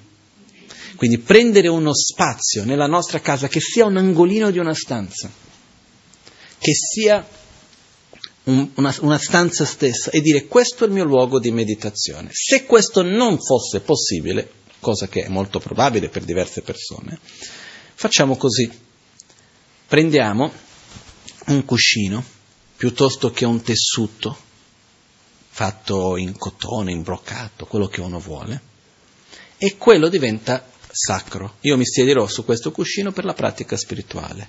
Io mi siederò, quando mi siedo questo è un momento sacro per me. Okay? E lo teniamo con cura, in un posto rispettoso, quando andiamo a fare la nostra pratica mettiamo quel cuscino lì e c'è una parte un po' di rituale in questo, che direziona la nostra mente, ci protegge. Perciò l'ambiente è importante. Perciò il più possibile andiamo a creare l'ambiente favorevole per la meditazione. Okay? Tibetano si dice negan citorcela kusuntugi tentramba. E in questo processo, prima di meditare, dovremo pulire il luogo in cui andiamo a meditare. Perché? Per rispetto alla nostra pratica. Andiamo a fare una cosa importante. Quindi cosa vado? Vado a preparare il luogo, vado a pulirlo. In Tibet, il Dalai Lama, che era la persona più rispettata in tutto il Tibet, aveva nel suo posto di meditazione una scopa con un nastro giallo che lui puliva la stanza prima della sua meditazione. Si fa la pulizia non perché, deva, perché sia sporco e quindi dobbiamo pulire, ma come un atto di rispetto a, ciò che andiamo a fare. Okay? Viene detto che questo atto di pulizia è anche una pratica di purificazione. E c'è la storia di un, uh, un monaco all'epoca di Buddha che, veniva, che si chiamava Piccola Strada. C'era il grande strada e il piccola strada, che erano due figli di una, due fratelli, e la madre non riusciva mai a avere figli. Nascevano e po- in realtà riusciva, però settimane, poche settimane dopo morivano. È passato un uomo saggio un giorno che hanno chiesto e ha detto guarda, quando nasce il vostro prossimo figlio, dovete dare in mano a una ragazza che deve portare questo vostro figlio in una strada e chiedere le benedizioni alle persone. E quando è nato questo figlio, hanno preso, hanno dato in mano una ragazza molto dedicata, che ha camminato a lungo finché ha trovato una strada molto grande dove sono passate tante persone, tra cui tanti uomini saggi e donne sagge e così via, che hanno dato le benedizioni e quindi il bambino è tornato, è cresciuto, molto intelligente, eccetera, eccetera. Poco tempo dopo è nato il suo fratello e hanno dato in mano sempre una ragazza, hanno fatto fare la stessa cosa, solo che la ragazza era un po' pigra. Quindi non voleva andare lontano, si è rifasta su una piccola strada ad aspettare, non passava nessuno finché ha ricevuto una benedizione sola. E perciò il primo fratello si chiamava Grande Strada e il secondo Piccola Strada, il nome che è stato dato a loro. Successivamente tutti e due sono diventati monaci. Grande Strada era uno, un importante discepolo di Buddha, uno con tanta conoscenza, capacità, eccetera, e alcuni anni dopo Piccola Strada diventò anche monaco e è stato messo in mano al suo fratello per insegnarli e guidarli come nella vita monastica. Il problema è che Piccola Strada non riusciva a imparare niente. Quello che accadeva è che lui gli insegnava una preghiera, che sia in Buddha Dharma Sangha prendo rifugio fino all'illuminazione, con la pratica della generosità e delle altre perfezioni, possa io ottenere lo stato di Buddha per il beneficio di tutti gli esseri. Gli insegnava la prima riga in Buddha Dharma Sangha, lui imparava, stava lì tutto il giorno a, ripetere, ripetere, ripetere, ripetere, ripetere, imparava quella. Quando imparava la prossima, prendo rifugio fino all'illuminazione, aveva dimenticato in Buddha Dharma Sangha. E, e, dopo che così recitava così per tanto tempo che addirittura i contadini che c'erano in giro avevano già imparato tutte le preghiere e lui non riusciva ancora a memorizzarle. Un giorno, disperato, il suo fratello, che non riusciva a insegnargli niente, gli dice guarda, tanto è inutile che ti dica qualunque cosa perché tanto tu non capisci niente, non so, si arrabbiò con lui. E lui è rimasto così male e disse ok, è vero, è vero, io do troppo fastidio a mio fratello e lui cerca di tutti i modi per aiutarmi, però io non sono capace di imparare qualunque cosa, me ne vado, così non do fastidio. E parte per andarsene via. Mentre stava andando via, si trova davanti a Buddha. E Buddha chiede a lui, dove vai? Lui dice, stava piangendo, diceva, no, io non, non, non servo a niente, sono incapace, non, non, riesco a capire niente, non riesco a imparare nulla, è inutile che sto qua a dar fastidio, meglio che me ne vada. E a questo punto Buddha dice no, no, no, io ho una cosa per te. Venga qua. Lo porta dove c'era il posto dove i monaci si riunivano per fare le preghiere. In quel contesto li fa pulire. Li fa fare le pulizie. Quindi la piccola piccola strada andava lì e i monaci dove face, quando stavano a fare le preghiere, lui fuori dove si lasciavano le scarpe, le ciabatte, lui stava a pulire e poi dopo all'interno puliva. E quello che è successo è che man mano che lui puliva, uno dice che quando lui finiva di pulire una parte, l'altra aveva pulito prima era già sporca, quindi stava costantemente a girarci intorno in qualche modo. Lo faceva con gioia. E a un certo punto la sua mente cominciò a diventare più chiara, più chiara, più chiara. Finché un giorno, mentre lui puliva, lui cominciò a recitare. Non pulisco lo sporco, perché lo sporco non è lo sporco della sabbia, non è lo sporco della terra lo sporco è lo sporco della rabbia e lo pulisco con la pazienza. Non pulisco lo sporco dell'odio, perché lo, della, della, terra, lo, la terra è lo sporco della, dell'odio e lo pulisco con l'amore. E così cominciò a recitare uno dopo l'altro mentre faceva le pulizie e questo gli fece cambiare completamente il suo modo di essere, sviluppò una mente molto chiara e riuscì, è riuscito a ottenere le realizzazioni molto prima di tanti altri che prima erano lì che capivano tante cose, eccetera, eccetera. E dopo ha dato tanti insegnamenti, è stata una persona importante successivamente in questo senso. No? E da questo nasce la tradizione che quando si fanno le pulizie, e dire io quello che non, non, pulisco lo sporco, ma è lo sporco della rabbia, dell'attaccamento, della gelosia, dell'invidia, della paura, eccetera, eccetera, mentre si pulisce. Perciò quando andiamo a preparare il luogo di meditazione, prepararlo prima, pulire, dare il giusto rispetto a quello che andiamo a fare. Questo fa un'enorme differenza, rispettare l'azione che andiamo a compiere. E dopo di questo c'è la parte che si dice Kusuntu Giten Champa, che è preparare la base del corpo e parole mente sacra, che sarebbe prepara- preparare l'altare. Okay? L'altare che cos'è? È una manifestazione fisica di ciò che rappresenta per noi il sacro, con il quale noi andiamo a relazionarci. Perciò avere un altare che è ciò che rappresenta che cosa? Buddha, Dharma, Sangha, rappresenta il nostro maestro spirituale, rappresenta il nostro potenziale. Per esempio, quando vediamo un'immagine di Buddha, che cosa rappresenta quello per noi?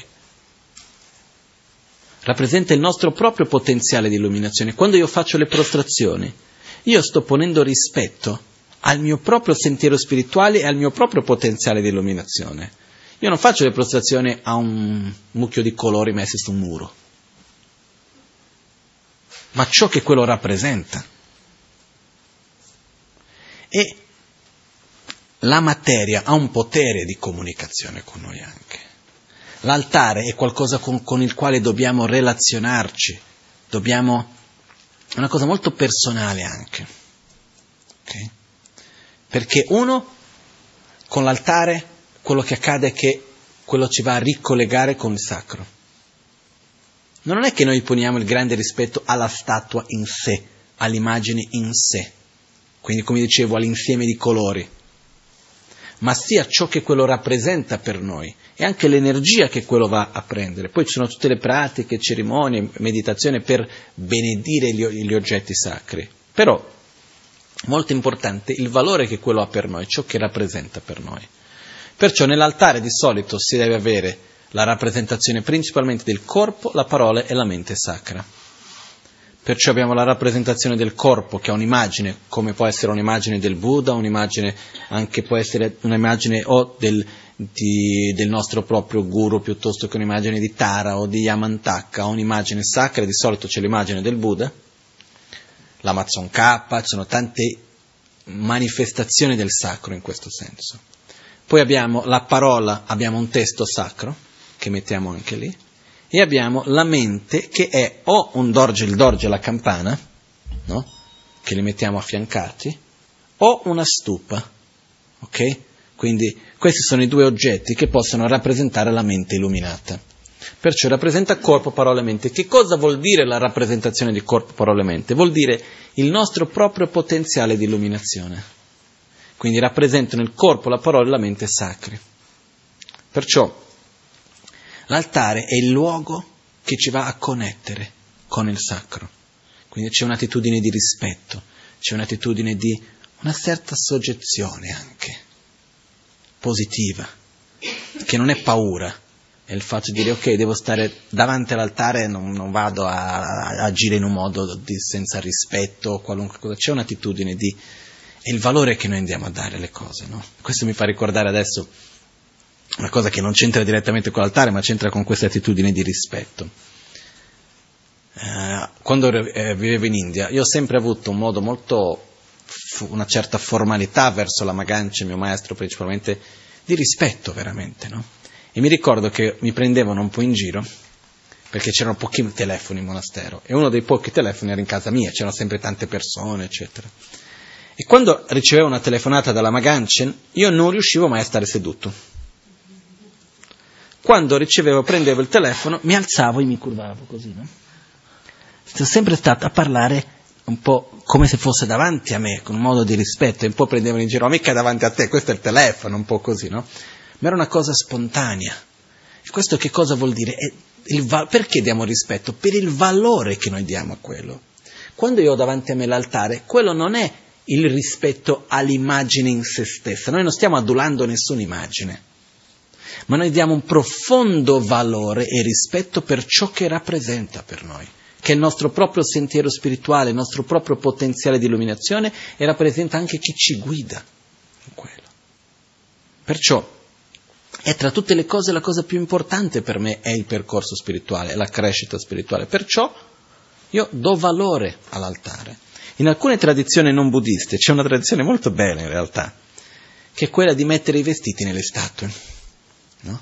Quindi quello che fanno, cambiano i vestiti, al mattino si mette un vestito, alla notte si mette il pigiama nella statua, piuttosto che d'inverno si cambia il vestito, d'estate si cambia il vestito della statua, un po' come le bambole in qualche modo. Ma questo perché?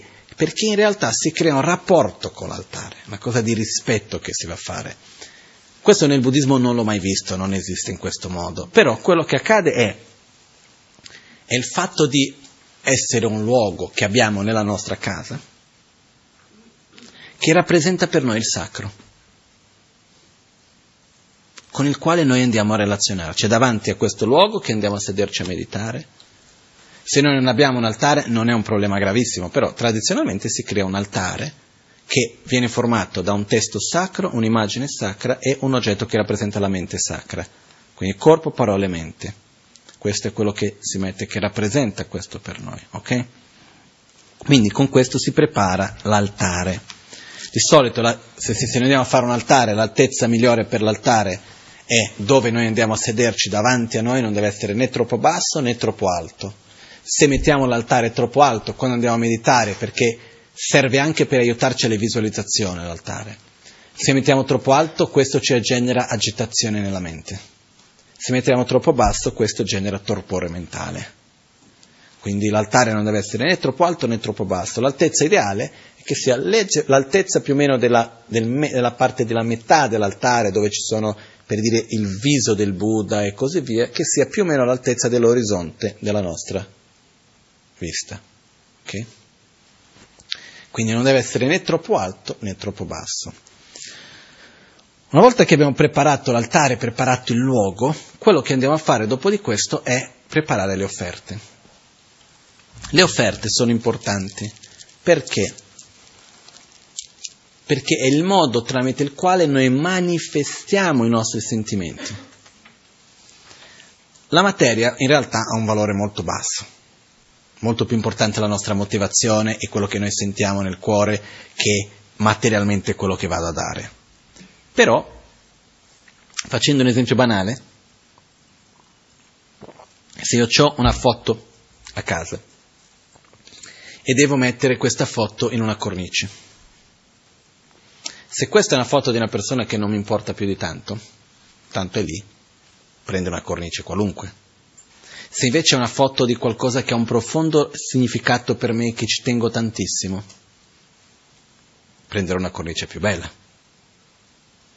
Se devo fare un regalo a qualcuno e questa persona è una semplice formalità, cosa faccio? Probabilmente cerco di riciclare qualcosa che ho già. Se invece è una persona che io ci tengo moltissimo, cosa faccio? Cerco il meglio.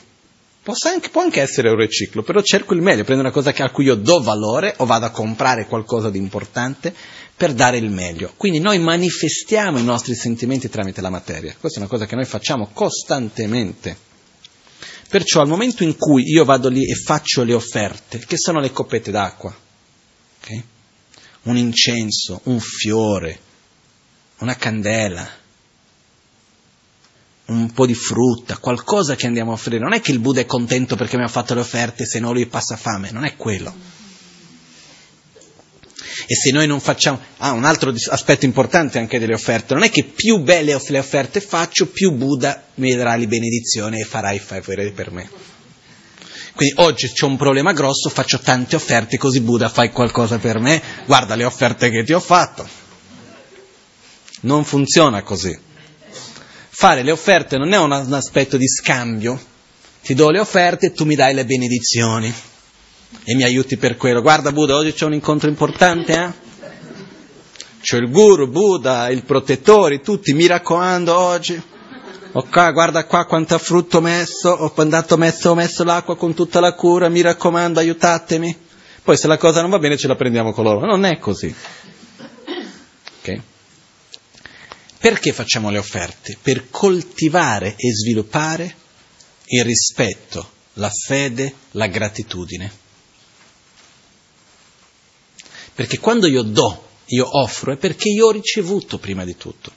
E uno dei sentimenti molto importanti per noi è la gratitudine, che spesso manca. Prendiamo tutto per scontato. Quando prendiamo per scontato non diamo più valore e quindi non riusciamo più a ricevere. Il offrire è importante per questo, perché quando io faccio l'offerta io sto coltivando questo aspetto. Anche il rispetto formale è importante in questo senso. Io mi ricordo molto bene il giorno che questo è stato molto chiaro per me. Ero qui a Milano, al Cumpe la Magancin, quando la Magancin viveva qua sopra, e ero appena arrivato dall'India. E io, da quando ero piccolino, sono sempre stato molto tradizionale, un po' serio e così via. E mi ricordo che eravamo in camera della Magancin con tante persone sedute intorno a lui, il suo letto era un materasso per terra con un tatami, c'erano tante persone sedute intorno, io mi sono seduto per sono arrivato, non c'era posto tanto per sedersi, era pieno di gente, e lui mi disse, no, no, sediti qua a fianco a me, nel letto. Ho detto, no, no, no, perché è una grande mancanza di rispetto sedersi allo stesso livello, sedersi sullo stesso letto, sulla stessa sedia, è una cosa che è una mancanza di rispetto in questo modo, che per me è sempre stato spontaneo in questo modo, però tradizionalmente è proprio così. Io ho detto, no, no, no, no, viene, viene, viene, ha detto no, no, sediti qui, in realtà è più mancanza di rispetto non seguire quello che viene detto che sedersi lì, ho detto che va bene, mi sono seduto stavo a disagio totalmente. Il giorno dopo successo la stessa cosa ancora. La ragazza mi ha detto sediti qua, sono andato lì, mi sono seduto lì meno disagio. Qualche giorno dopo mi sono trovato la situazione simile, c'era posto per terra, ma dove mi sono andato a sedere? Sul letto. La ragazza ovviamente mi ha colto benissimo, non mi ha detto mezza parola, però dopo qualche, po, po, pochi secondi che ero seduto lì, a un certo punto mi sono guardato e ho detto che cosa sto facendo? Però dall'orgoglio, non è che sono andato subito a sedermi giù, ho trovato una scusa qualunque per andare in bagno o qualcosa, poi sono tornato e sono seduto per terra, no?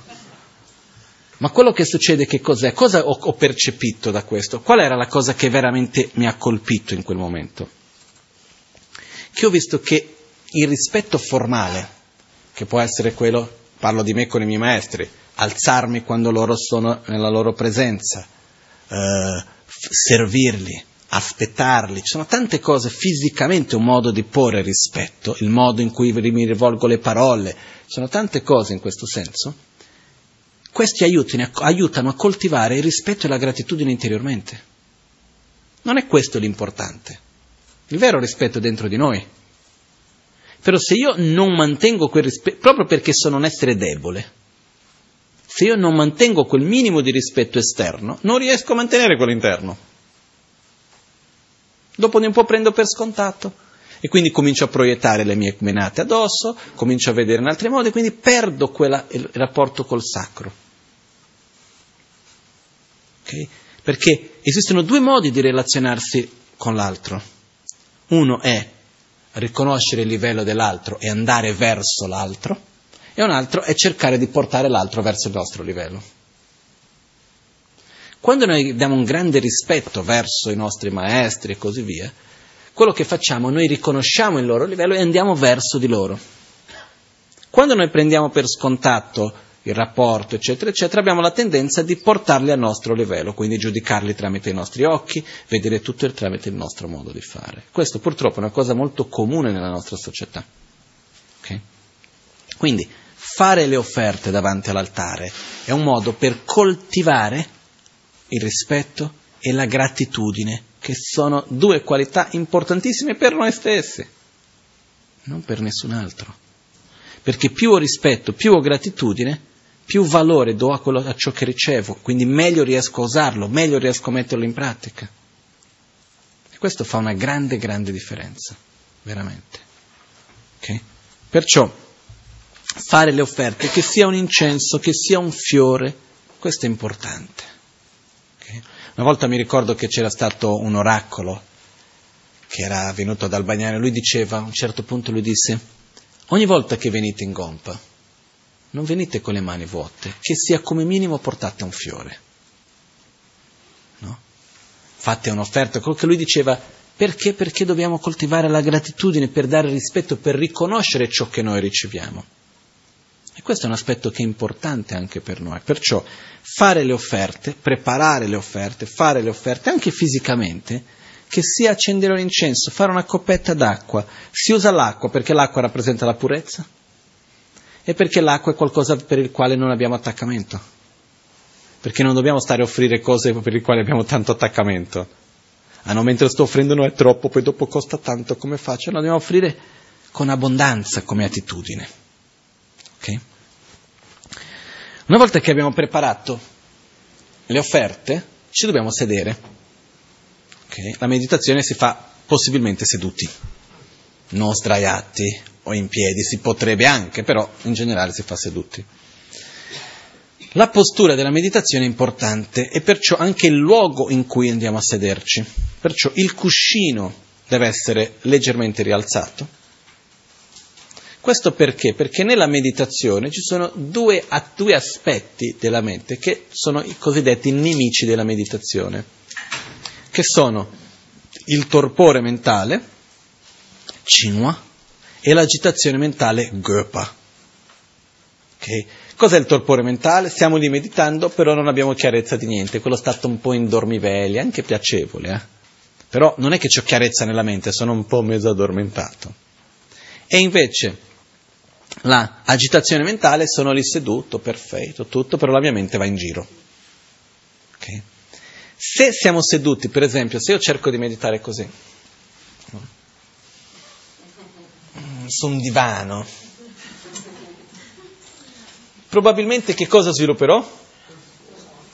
Torpore. Okay? Se sono in una posizione che è molto scomoda e qualcosa che con tante distrazioni, che cosa avrò di più? agitazione. La postura della meditazione è molto importante per la meditazione, è stata collaudata negli ultimi 2500 anni, se non di più, perciò non c'è bisogno di reinventarla. E si basa su quelli che vengono chiamati le sette o otto posture di Vairocana. Perché si dicono le posture di Vairocana? Perché Vairocana rappresenta la, l'aspetto puro dell'aggregato della forma, che è il corpo, le sette posture sono abbastanza semplici, ok? Quindi andiamo a vederle. Questo è per qualunque pratica di meditazione. Le preliminari servono più o meno per tutte le meditazioni che possiamo fare. Okay? Perciò noi abbiamo, prima di tutto, le gambe. Tradizionalmente ci poniamo con le gambe incrociate. Le gambe incrociate vuol dire la postura dell'otto o del Vajra completa, sarebbe Dorje Kiltrum, sarebbe la postura Vajra, vuol dire con le, i due piedi sopra le due cosce. Ok? Quindi siamo così. Okay, adesso c'è il tavolo davanti e non riesco a farvi vedere. Comunque abbiamo capito, no? Qual è la postura. Così, quindi nella quale noi mettiamo i piedi sopra le due cosce. Okay? Perché questa è la prima postura importante? Perché se noi ci mettiamo in questa posizione, naturalmente, spontaneamente la colonna è dritta, senza nessuno sforzo. Però prima di tutto si dice la cosa più importante è sedersi in una posizione confortevole. Perché se io sono in una posizione non confortevole, metto lì, mi sforzo per mettere le gambe completamente incrociate nella postura vagera completa, però mi fa male il ginocchio, mi fa male il piede, dove va la mente? dove fa male. E non stiamo meditando sul dolore del ginocchio, stiamo meditando su qualcos'altro. Perciò è importante sedersi prima di tutto in una postura confortevole. Se per qualcuno questo vuol dire sedersi sulla sedia, va bene. Tradizionalmente ci sediamo con le gambe incrociate, l'otto completo o con una gamba sotto, o anche con tutte e due sotto. Io personalmente, se devo stare seduto a lungo, preferisco quella con una sopra e una sotto. Okay? La gamba destra sopra, la gamba sinistra sotto. Questa è la postura in cui io mi trovo meglio. Uno gambe, due schiena. La schiena deve essere dritta, dritta però non tesa. Perciò non è che abbiamo schiena, quando abbiamo la schiena tesa mettiamo il petto in avanti, invece no, il petto deve essere nella sua posizione naturale, leggermente in avanti e la schiena deve essere dritta. Immaginiamo come se ci fosse un filo che ci, che ci eh, tira leggermente dal capo, no? che la schiena diventa dritta in questo modo, quindi la forza viene fatta da qua e non dal petto e da tutto qua. Diciamo la forza che ci tiene dritta è come se fosse un filo che ci tira dalla testa, dal capo. Okay? Perciò abbiamo uno gambe, due schiena, tre spalle. Le spalle devono essere rilassate, non né tese in avanti o tese indietro. Io ho osservato che molto spesso, mentre si fa la pratica dell'autoguarigione, io trovo le persone con la spalla tesa in avanti, con le spalle tese in avanti. Per esempio, si fa il mudra, sembra che vada tutto bene,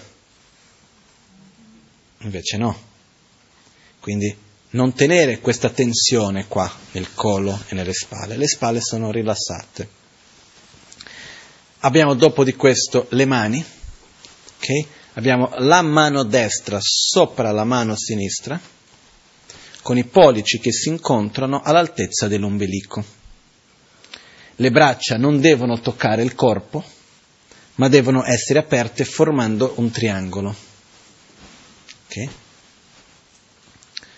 Poi abbiamo una cosa che aiuta, perché dipendendo della, della posizione che abbiamo delle gambe, quello che succede è che se noi abbiamo una sciarpa, qualcosa che appoggiamo nelle nostre gambe per appoggiare la mano, aiuta. Perché se noi non abbiamo l'altezza giusta, non è che se, se teniamo la mano in alto così per ottenere l'altezza, che dopo siamo tutto teso, anche quello non va bene, ok? Quindi appoggiamo le mani su anche un, una sciarpa, quel che sia, in modo che abbia l'altezza giusta le mani rilassate con i pollici che si incontrano all'altezza dell'ombelico. La testa leggermente in avanti, quando meditiamo non stiamo guardando in alto, né troppo in basso, leggermente in avanti, la bocca rilassata con, la, con il, la punta della lingua che tocca il palato. Questo si dice che rilassa il corpo. Quindi il palato non indietro, però se seguiamo la lingua la punta della lingua seguiamo il dente, dopo i denti andiamo su, c'è un punto che torna leggermente in avanti, che si trova più o meno dove c'è il naso, ok? Quello è il punto su cui andiamo ad appoggiare la lingua. Perché?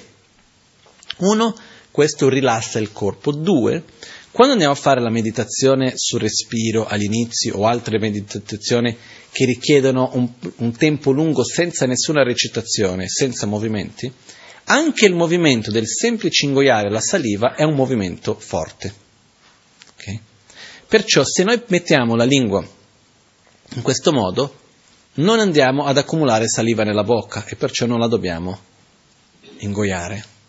Caso contrario, quello che succede è, se noi teniamo la lingua in basso normale e ci mettiamo, a meditare, o dopo di un po' dobbiamo sempre stare a ingoiare la saliva, quindi una parte della nostra concentrazione rimane lì, o ci dimentichiamo della bocca e a un certo punto cade la saliva dalla bocca.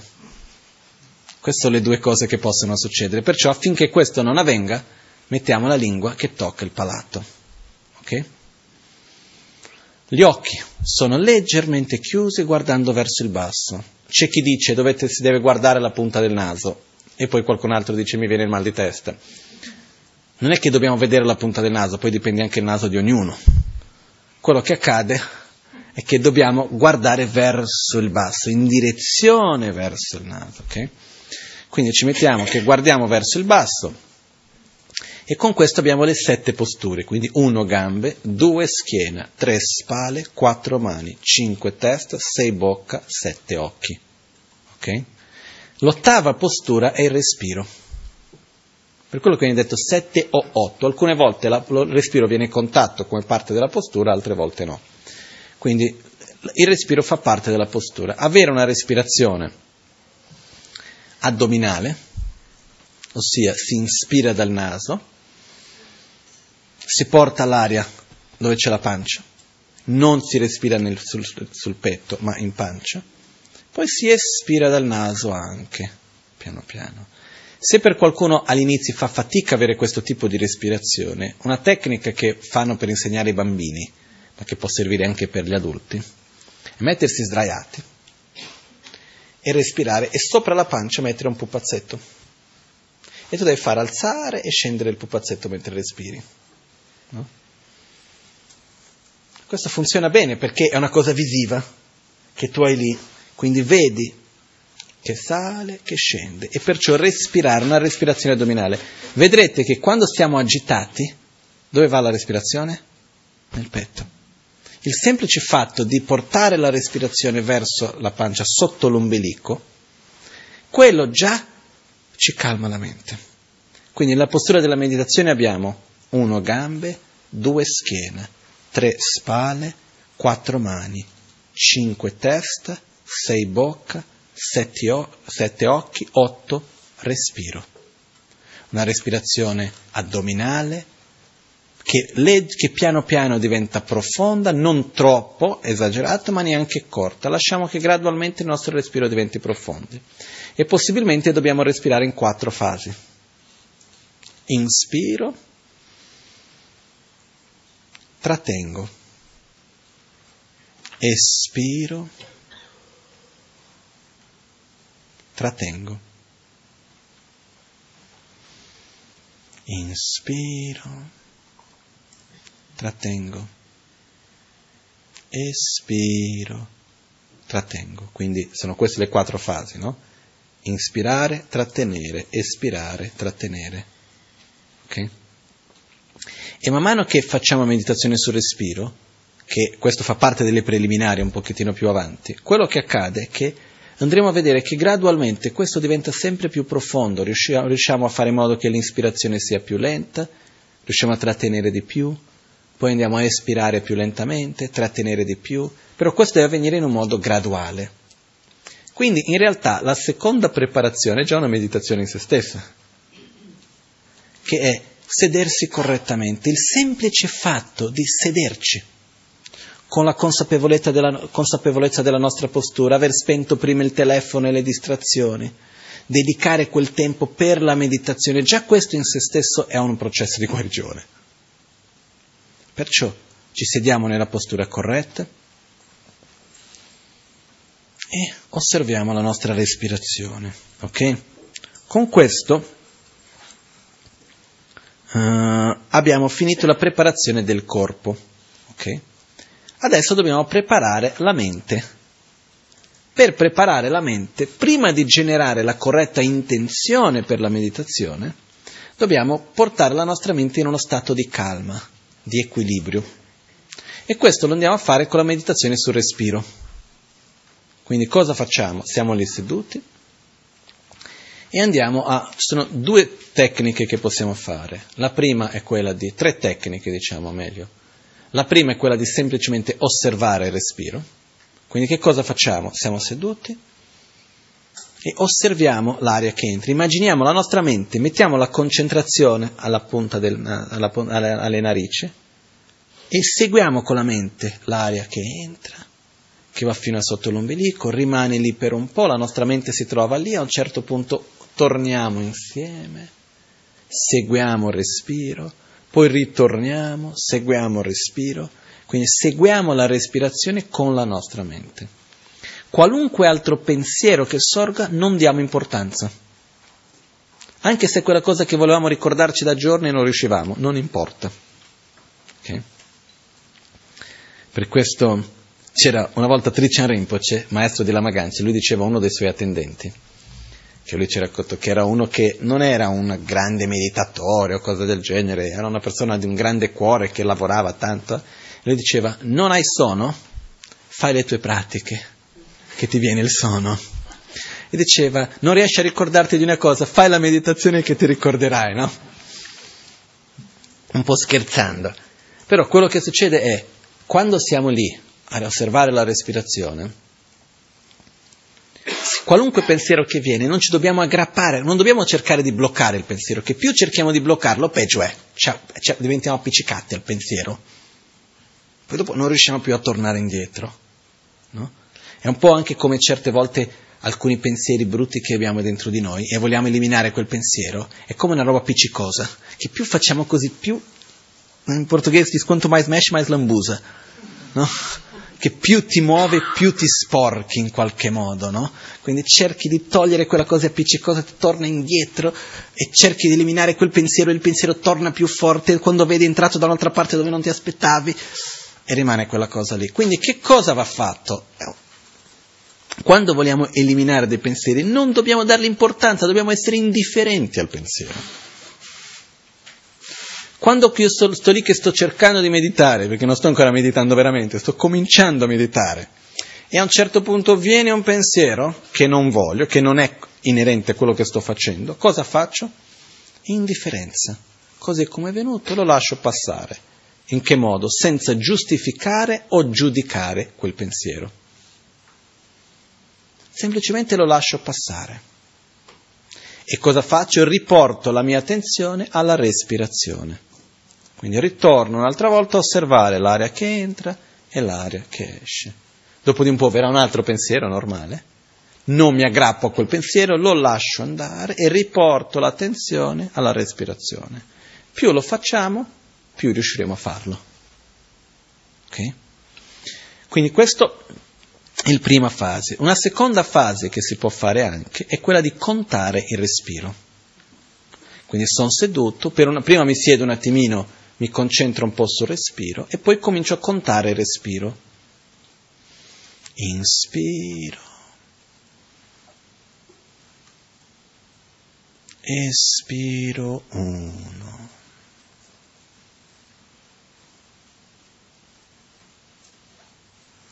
inspiro.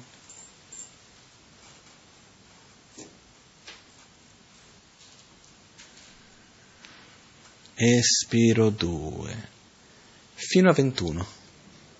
Ok? Di solito si fa fino a 7, se 7 non è abbastanza per portare la mente in uno stato di calma, lo facciamo fino a 21.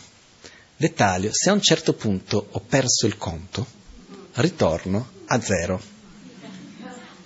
Ok? Perché è probabile, eh? Stanno lì contando, a un certo punto la mia mente va in giro, che arriva dalle parti dove non mi sarei mai neanche immaginato, e che numero ero non mi ricordo più. Quindi riparto da zero. Inspiro, espiro uno. Ok? È ovvio che noi viviamo in tempi in cui il nostro tempo è ristretto, perché abbiamo questo stile di vita, la società in cui viviamo, eccetera. Quando abbiamo del calma, sabato, domenica, un giorno che non c'è fretta, uno si mette lì veramente non c'è scuse. Non è che io devo finire la meditazione in 20 minuti, mezz'ora. Mi do il tempo di, di, della, per la mente calmarsi un po'. Okay? E fare questa meditazione quotidianamente fa in modo che arriviamo a un momento in cui ci sediamo, inspiro una volta, espiro una volta e ho già portato la mia mente a uno stato di equilibrio. Questo viene come? Con la pratica, come l'esercizio fisico. Ripetendo piano piano diventa più facile e normale, ok? E la terza tecnica viene chiamata la meditazione sul respiro in nove cicli, ok? Che è una tecnica molto bella e magari volevo, possiamo concludere oggi con questa spiegazione. Okay?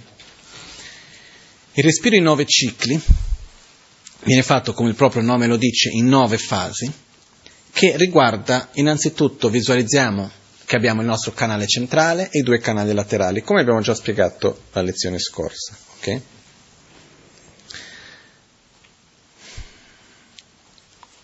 Questo viene chiamato Lunro Gudruk, Lun ro vuol dire lun è vento, energia, vento. Ro vuol dire cadavere. Okay? Vuol, dire spor- vuol, dire qualcosa di eh, sporco, qualcosa di, di bloccato, che dipende dal contesto. Il tibetano è una lingua particolare, quindi la stessa parola in contesti diversi ha significati diversi. Ma in questo caso che cosa vuol dire? La nostra energia bloccata. Come se ci fosse delle energie che rimangono ferme da qualche parte. Quindi questo serve per pulire i nostri canali di energia anche. Okay? Quindi questa è una meditazione abbastanza segreta spesso in certi contesti, però la Magancia ce l'ha trasmessa in un modo aperto, perciò si possa comunque continuare a trasmettere nello stesso modo. Si fa nel seguente modo. Visualizziamo, prima di tutto ci sediamo un attimino con concentrazione, osserviamo il respiro, visualizziamo il canale centrale e i due canali laterali. Cerchiamo di visualizzare il canale centrale in un modo forte, solido, e i due canali laterali più deboli. Okay? Cosa facciamo dopo di questo? Facciamo prima di tutto quello che viene chiamato il pugno Vajra, che è mettere i pollici alla base delle dita anulari. Okay? Questo avviene perché qui esiste un canale di energia che scorre, quindi andiamo a toccare questo canale alla base dei pollici. Mettiamo le mani alle ginocchia, seguiamo con le mani il corpo fino all'altezza più o meno delle ascelle, portiamo in avanti, poi partiamo con la mano destra ossia in avanti la sinistra che parte la mano destra e seguiamo, mettiamo la mano sotto il braccio, chiudiamo, estendiamo le prime due dita e con la dita e con l'indice andiamo a chiudere, a mettere sopra il dito medio, ok? E qua ci sono due tradizioni, una che con, la mano destra vada a chiudere prima la narice destra e una che con la mano destra vada a chiudere prima la narice sinistra. Okay? Io ho già letto testi validi sia su uno che sull'altro. Però facciamo quella come è stata insegnata, come visto con la Magancia l'ultima volta, che era quella di con la mano destra vado a inspirare dal lato destro, quindi chiudo l'atto sinistro. Ok? Perciò io arrivo, inspiro profondamente chiudendo la narice sinistra, Quando inspiriamo, immaginiamo, visualizziamo che l'aria entra dal canale destro, va fino a sotto l'ombelico e arriva fino a sotto l'ombelico. Perciò quando noi inspiriamo, una respirazione addominale, ok? Perciò io inspiro. Possiamo anche fare questo per entrare nei dettagli. Quando inspiriamo e facciamo la respirazione addominale, cerchiamo di unire l'aria che va verso la pancia e andiamo a contrarre i muscoli di basso per portare l'energia in alto. Quindi concentriamo l'energia circa tre dita sotto l'ombelico. Okay? È un po' l'energia di saltare e l'energia di sedersi, di andarsi verso terra. Perciò inspiriamo e facciamo, è come, in realtà è come ingoiare la saliva in un modo secco. mandiamo l'aria verso il basso e allo stesso tempo andiamo a contrarre i muscoli di basso dove c'è il sedere e così via i glutini contriamo, andiamo a contrarli un po', non con tanta forza, e concentriamo l'energia sotto l'ombelico, circa tre dita sotto l'ombelico. Okay? Quindi ho inspirato, dopo di questo io espiro in tre volte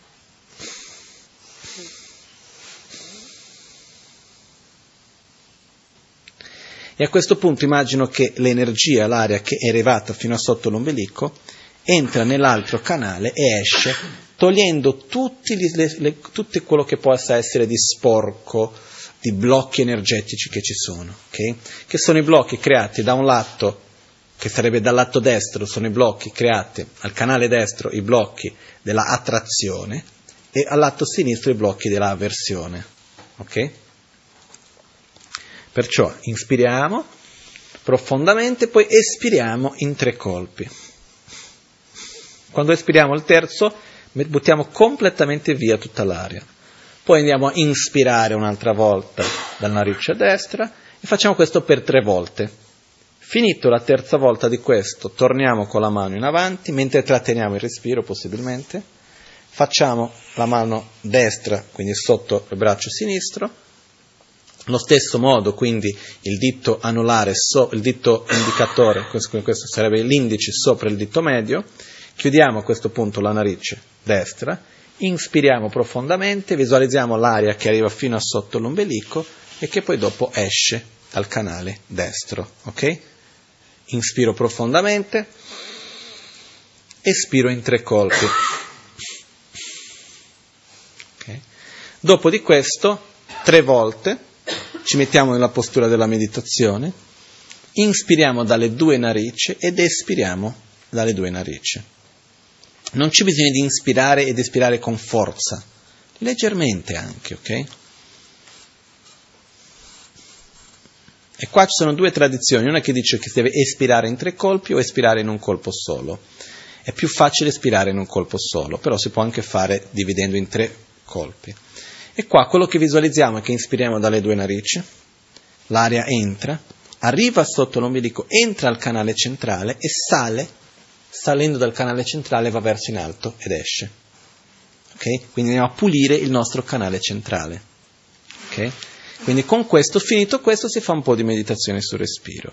Questa è una, tecnica meravigliosa. In realtà, prima di tutto, come la Magancia ha sempre detto, dovete provare. Provate, se funziona fatela. Se non funziona lasciatela stare. Però per sapere se funziona o no dovete provarlo un po'. Solo questa in se stessa al mattino già fa una bella differenza. Okay? Quindi io volevo fare insieme, adesso facciamo una volta insieme questa respirazione, in modo che rimane nella nostra mente con più chiarezza. Ok? Esce dal naso. No, è, immaginiamo che quando espiriamo dal naso sempre, però ci concentriamo al fatto che vada a riempire il canale centrale e pulire il canale centrale. Sì. Perciò ci sediamo nella postura corretta, con le gambe incrociate, la schiena dritta, le spalle rilassate.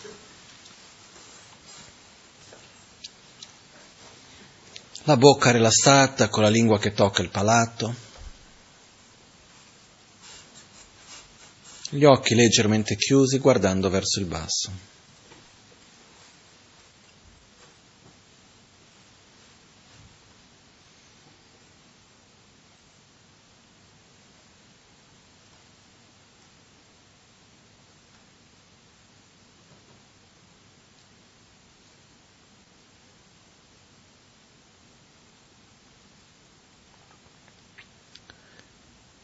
Visualizziamo il nostro canale centrale che parte dalla fronte e scende fino a sotto l'ombelico, più o meno dove c'è il coccige.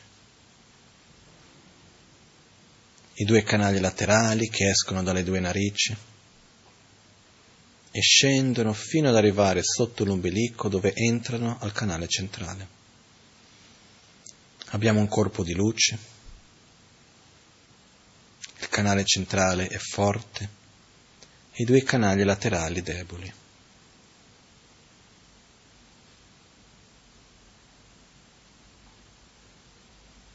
Osserviamo il nostro respiro.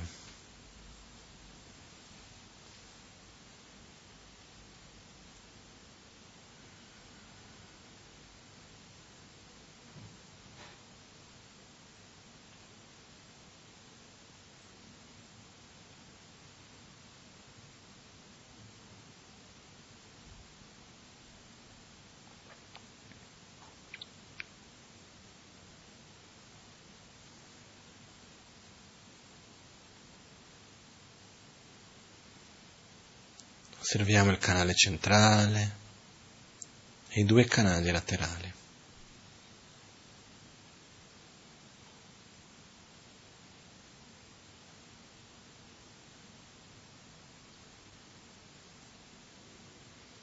Facciamo il pugno Vajra e seguiamo con la respirazione i nove cicli.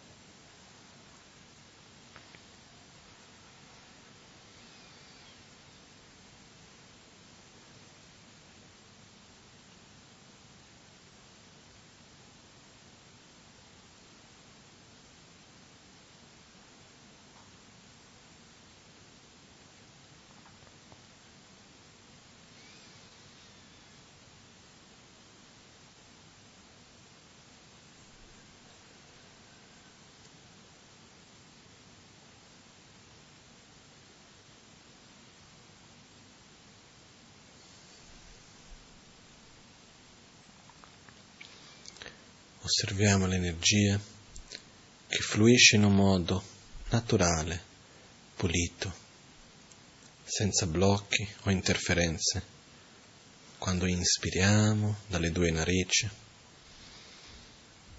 che entrano dal canale destro-sinistro, l'energia va fino a sotto l'ombelico, entra nel canale centrale e riempie il canale centrale.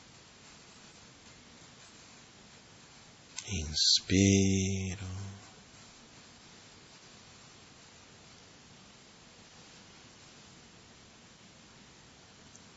Espiro.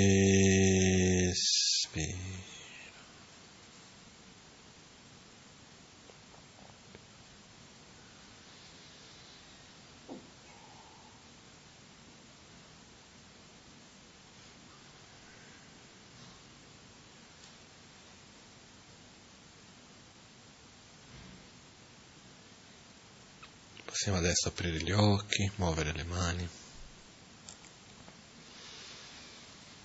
questo modo concludiamo questa meditazione sui respiri nove cicli e come potete percepire questa, la volontà dopo di questo è di andare avanti con la pratica, non è di fermarsi. È una pratica molto bella e voglio farvi una richiesta. La grande capacità dell'imparare non è di chi insegna, ma è di chi apprende. E la nostra capacità di imparare si trova principalmente nel studiare, nel ripetere. Quindi eh, poi dopo nelle prossime lezioni andremo avanti. All'interno delle pratiche preliminari abbiamo la, mod- la presa di rifugio, che vuol dire generare amore verso noi stessi, la generazione della bodhicitta, generare amore verso gli altri, abbiamo la parte delle sette meditazioni limitate, la purificazione del luogo, la generazione del campo dei meriti, richiedere le benedizioni, prendere i voti dei bodhisattva, i voti tantrici, richiedere la benedizione del lignaggio, la pratica del guru yoga. Questo è tutto quello che riguarda le pratiche preliminari, ok? Che va fino alla parte del Oma Guru Buddha Siddhi Hum, all'interno dell'autoguarigione principalmente. Perciò, questo diciamo che sarebbe la parte uh, principale. Andremo a vedere tutti questi punti però la base di una mente stabile è molto importante. Perciò quello che io vi dico è, non so, la prossima lezione quando sarà? Lunedì prossimo. Perciò abbiamo una settimana come compito a casa fare possibilmente tutti i giorni la respirazione dei nove cicli, sedersi nella postura corretta, un attimino, 5 minuti, 10 minuti, non venire a dirmi non ho, te- non ho tempo, perché non è vero, non vogliamo dare il tempo, ok? Perché abbiamo tempo per leggere le notizie, abbiamo tempo per sapere quello che è successo in Francia, abbiamo tempo per andare a fare mille cose, a parlare, a chiacchierare, eccetera, eccetera. Perciò, quanto tempo ci vuole fare questa meditazione? Due minuti? Cinque? Se noi riusciamo a farlo al mattino e alla sera è l'ideale. Se vogliamo fare più volte meglio ancora. Però una settimana, cerchiamo di, durante questa settimana, a prendere l'attenzione di sederci un attimino, se a casa nostra vediamo di creare uno spazio dove possiamo montare l'altare o un luogo che dedichiamo un po' al sacro, dov'è quell'angolino che riesco a crearlo, se no che sia un cuscino, che sia un tessuto, qualcosa e comincio a usarlo con questa attitudine, comincio a sedermi in un modo con l'attenzione, e veramente perché nessuno mai potrà autoguarirsi se non pratica.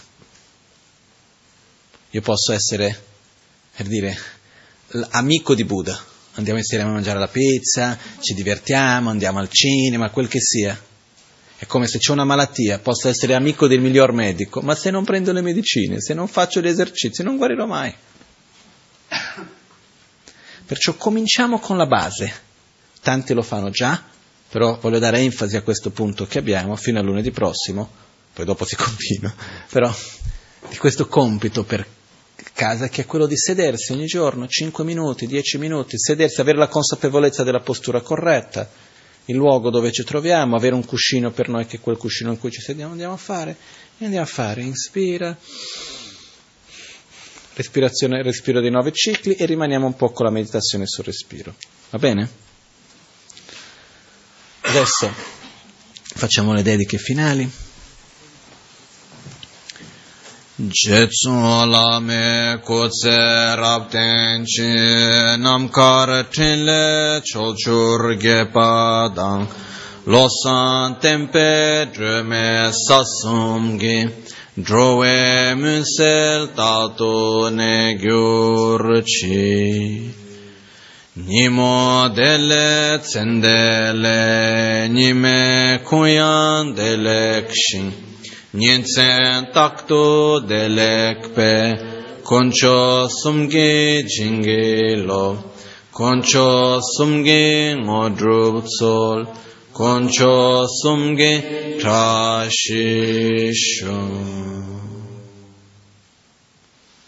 all'alba o al tramonto di notte o durante il giorno, possano i tre gioielli concederci le loro benedizioni, possano aiutarci ad ottenere tutte le realizzazioni e cospargere il sentiero della nostra vita con molti segni di buon auspicio.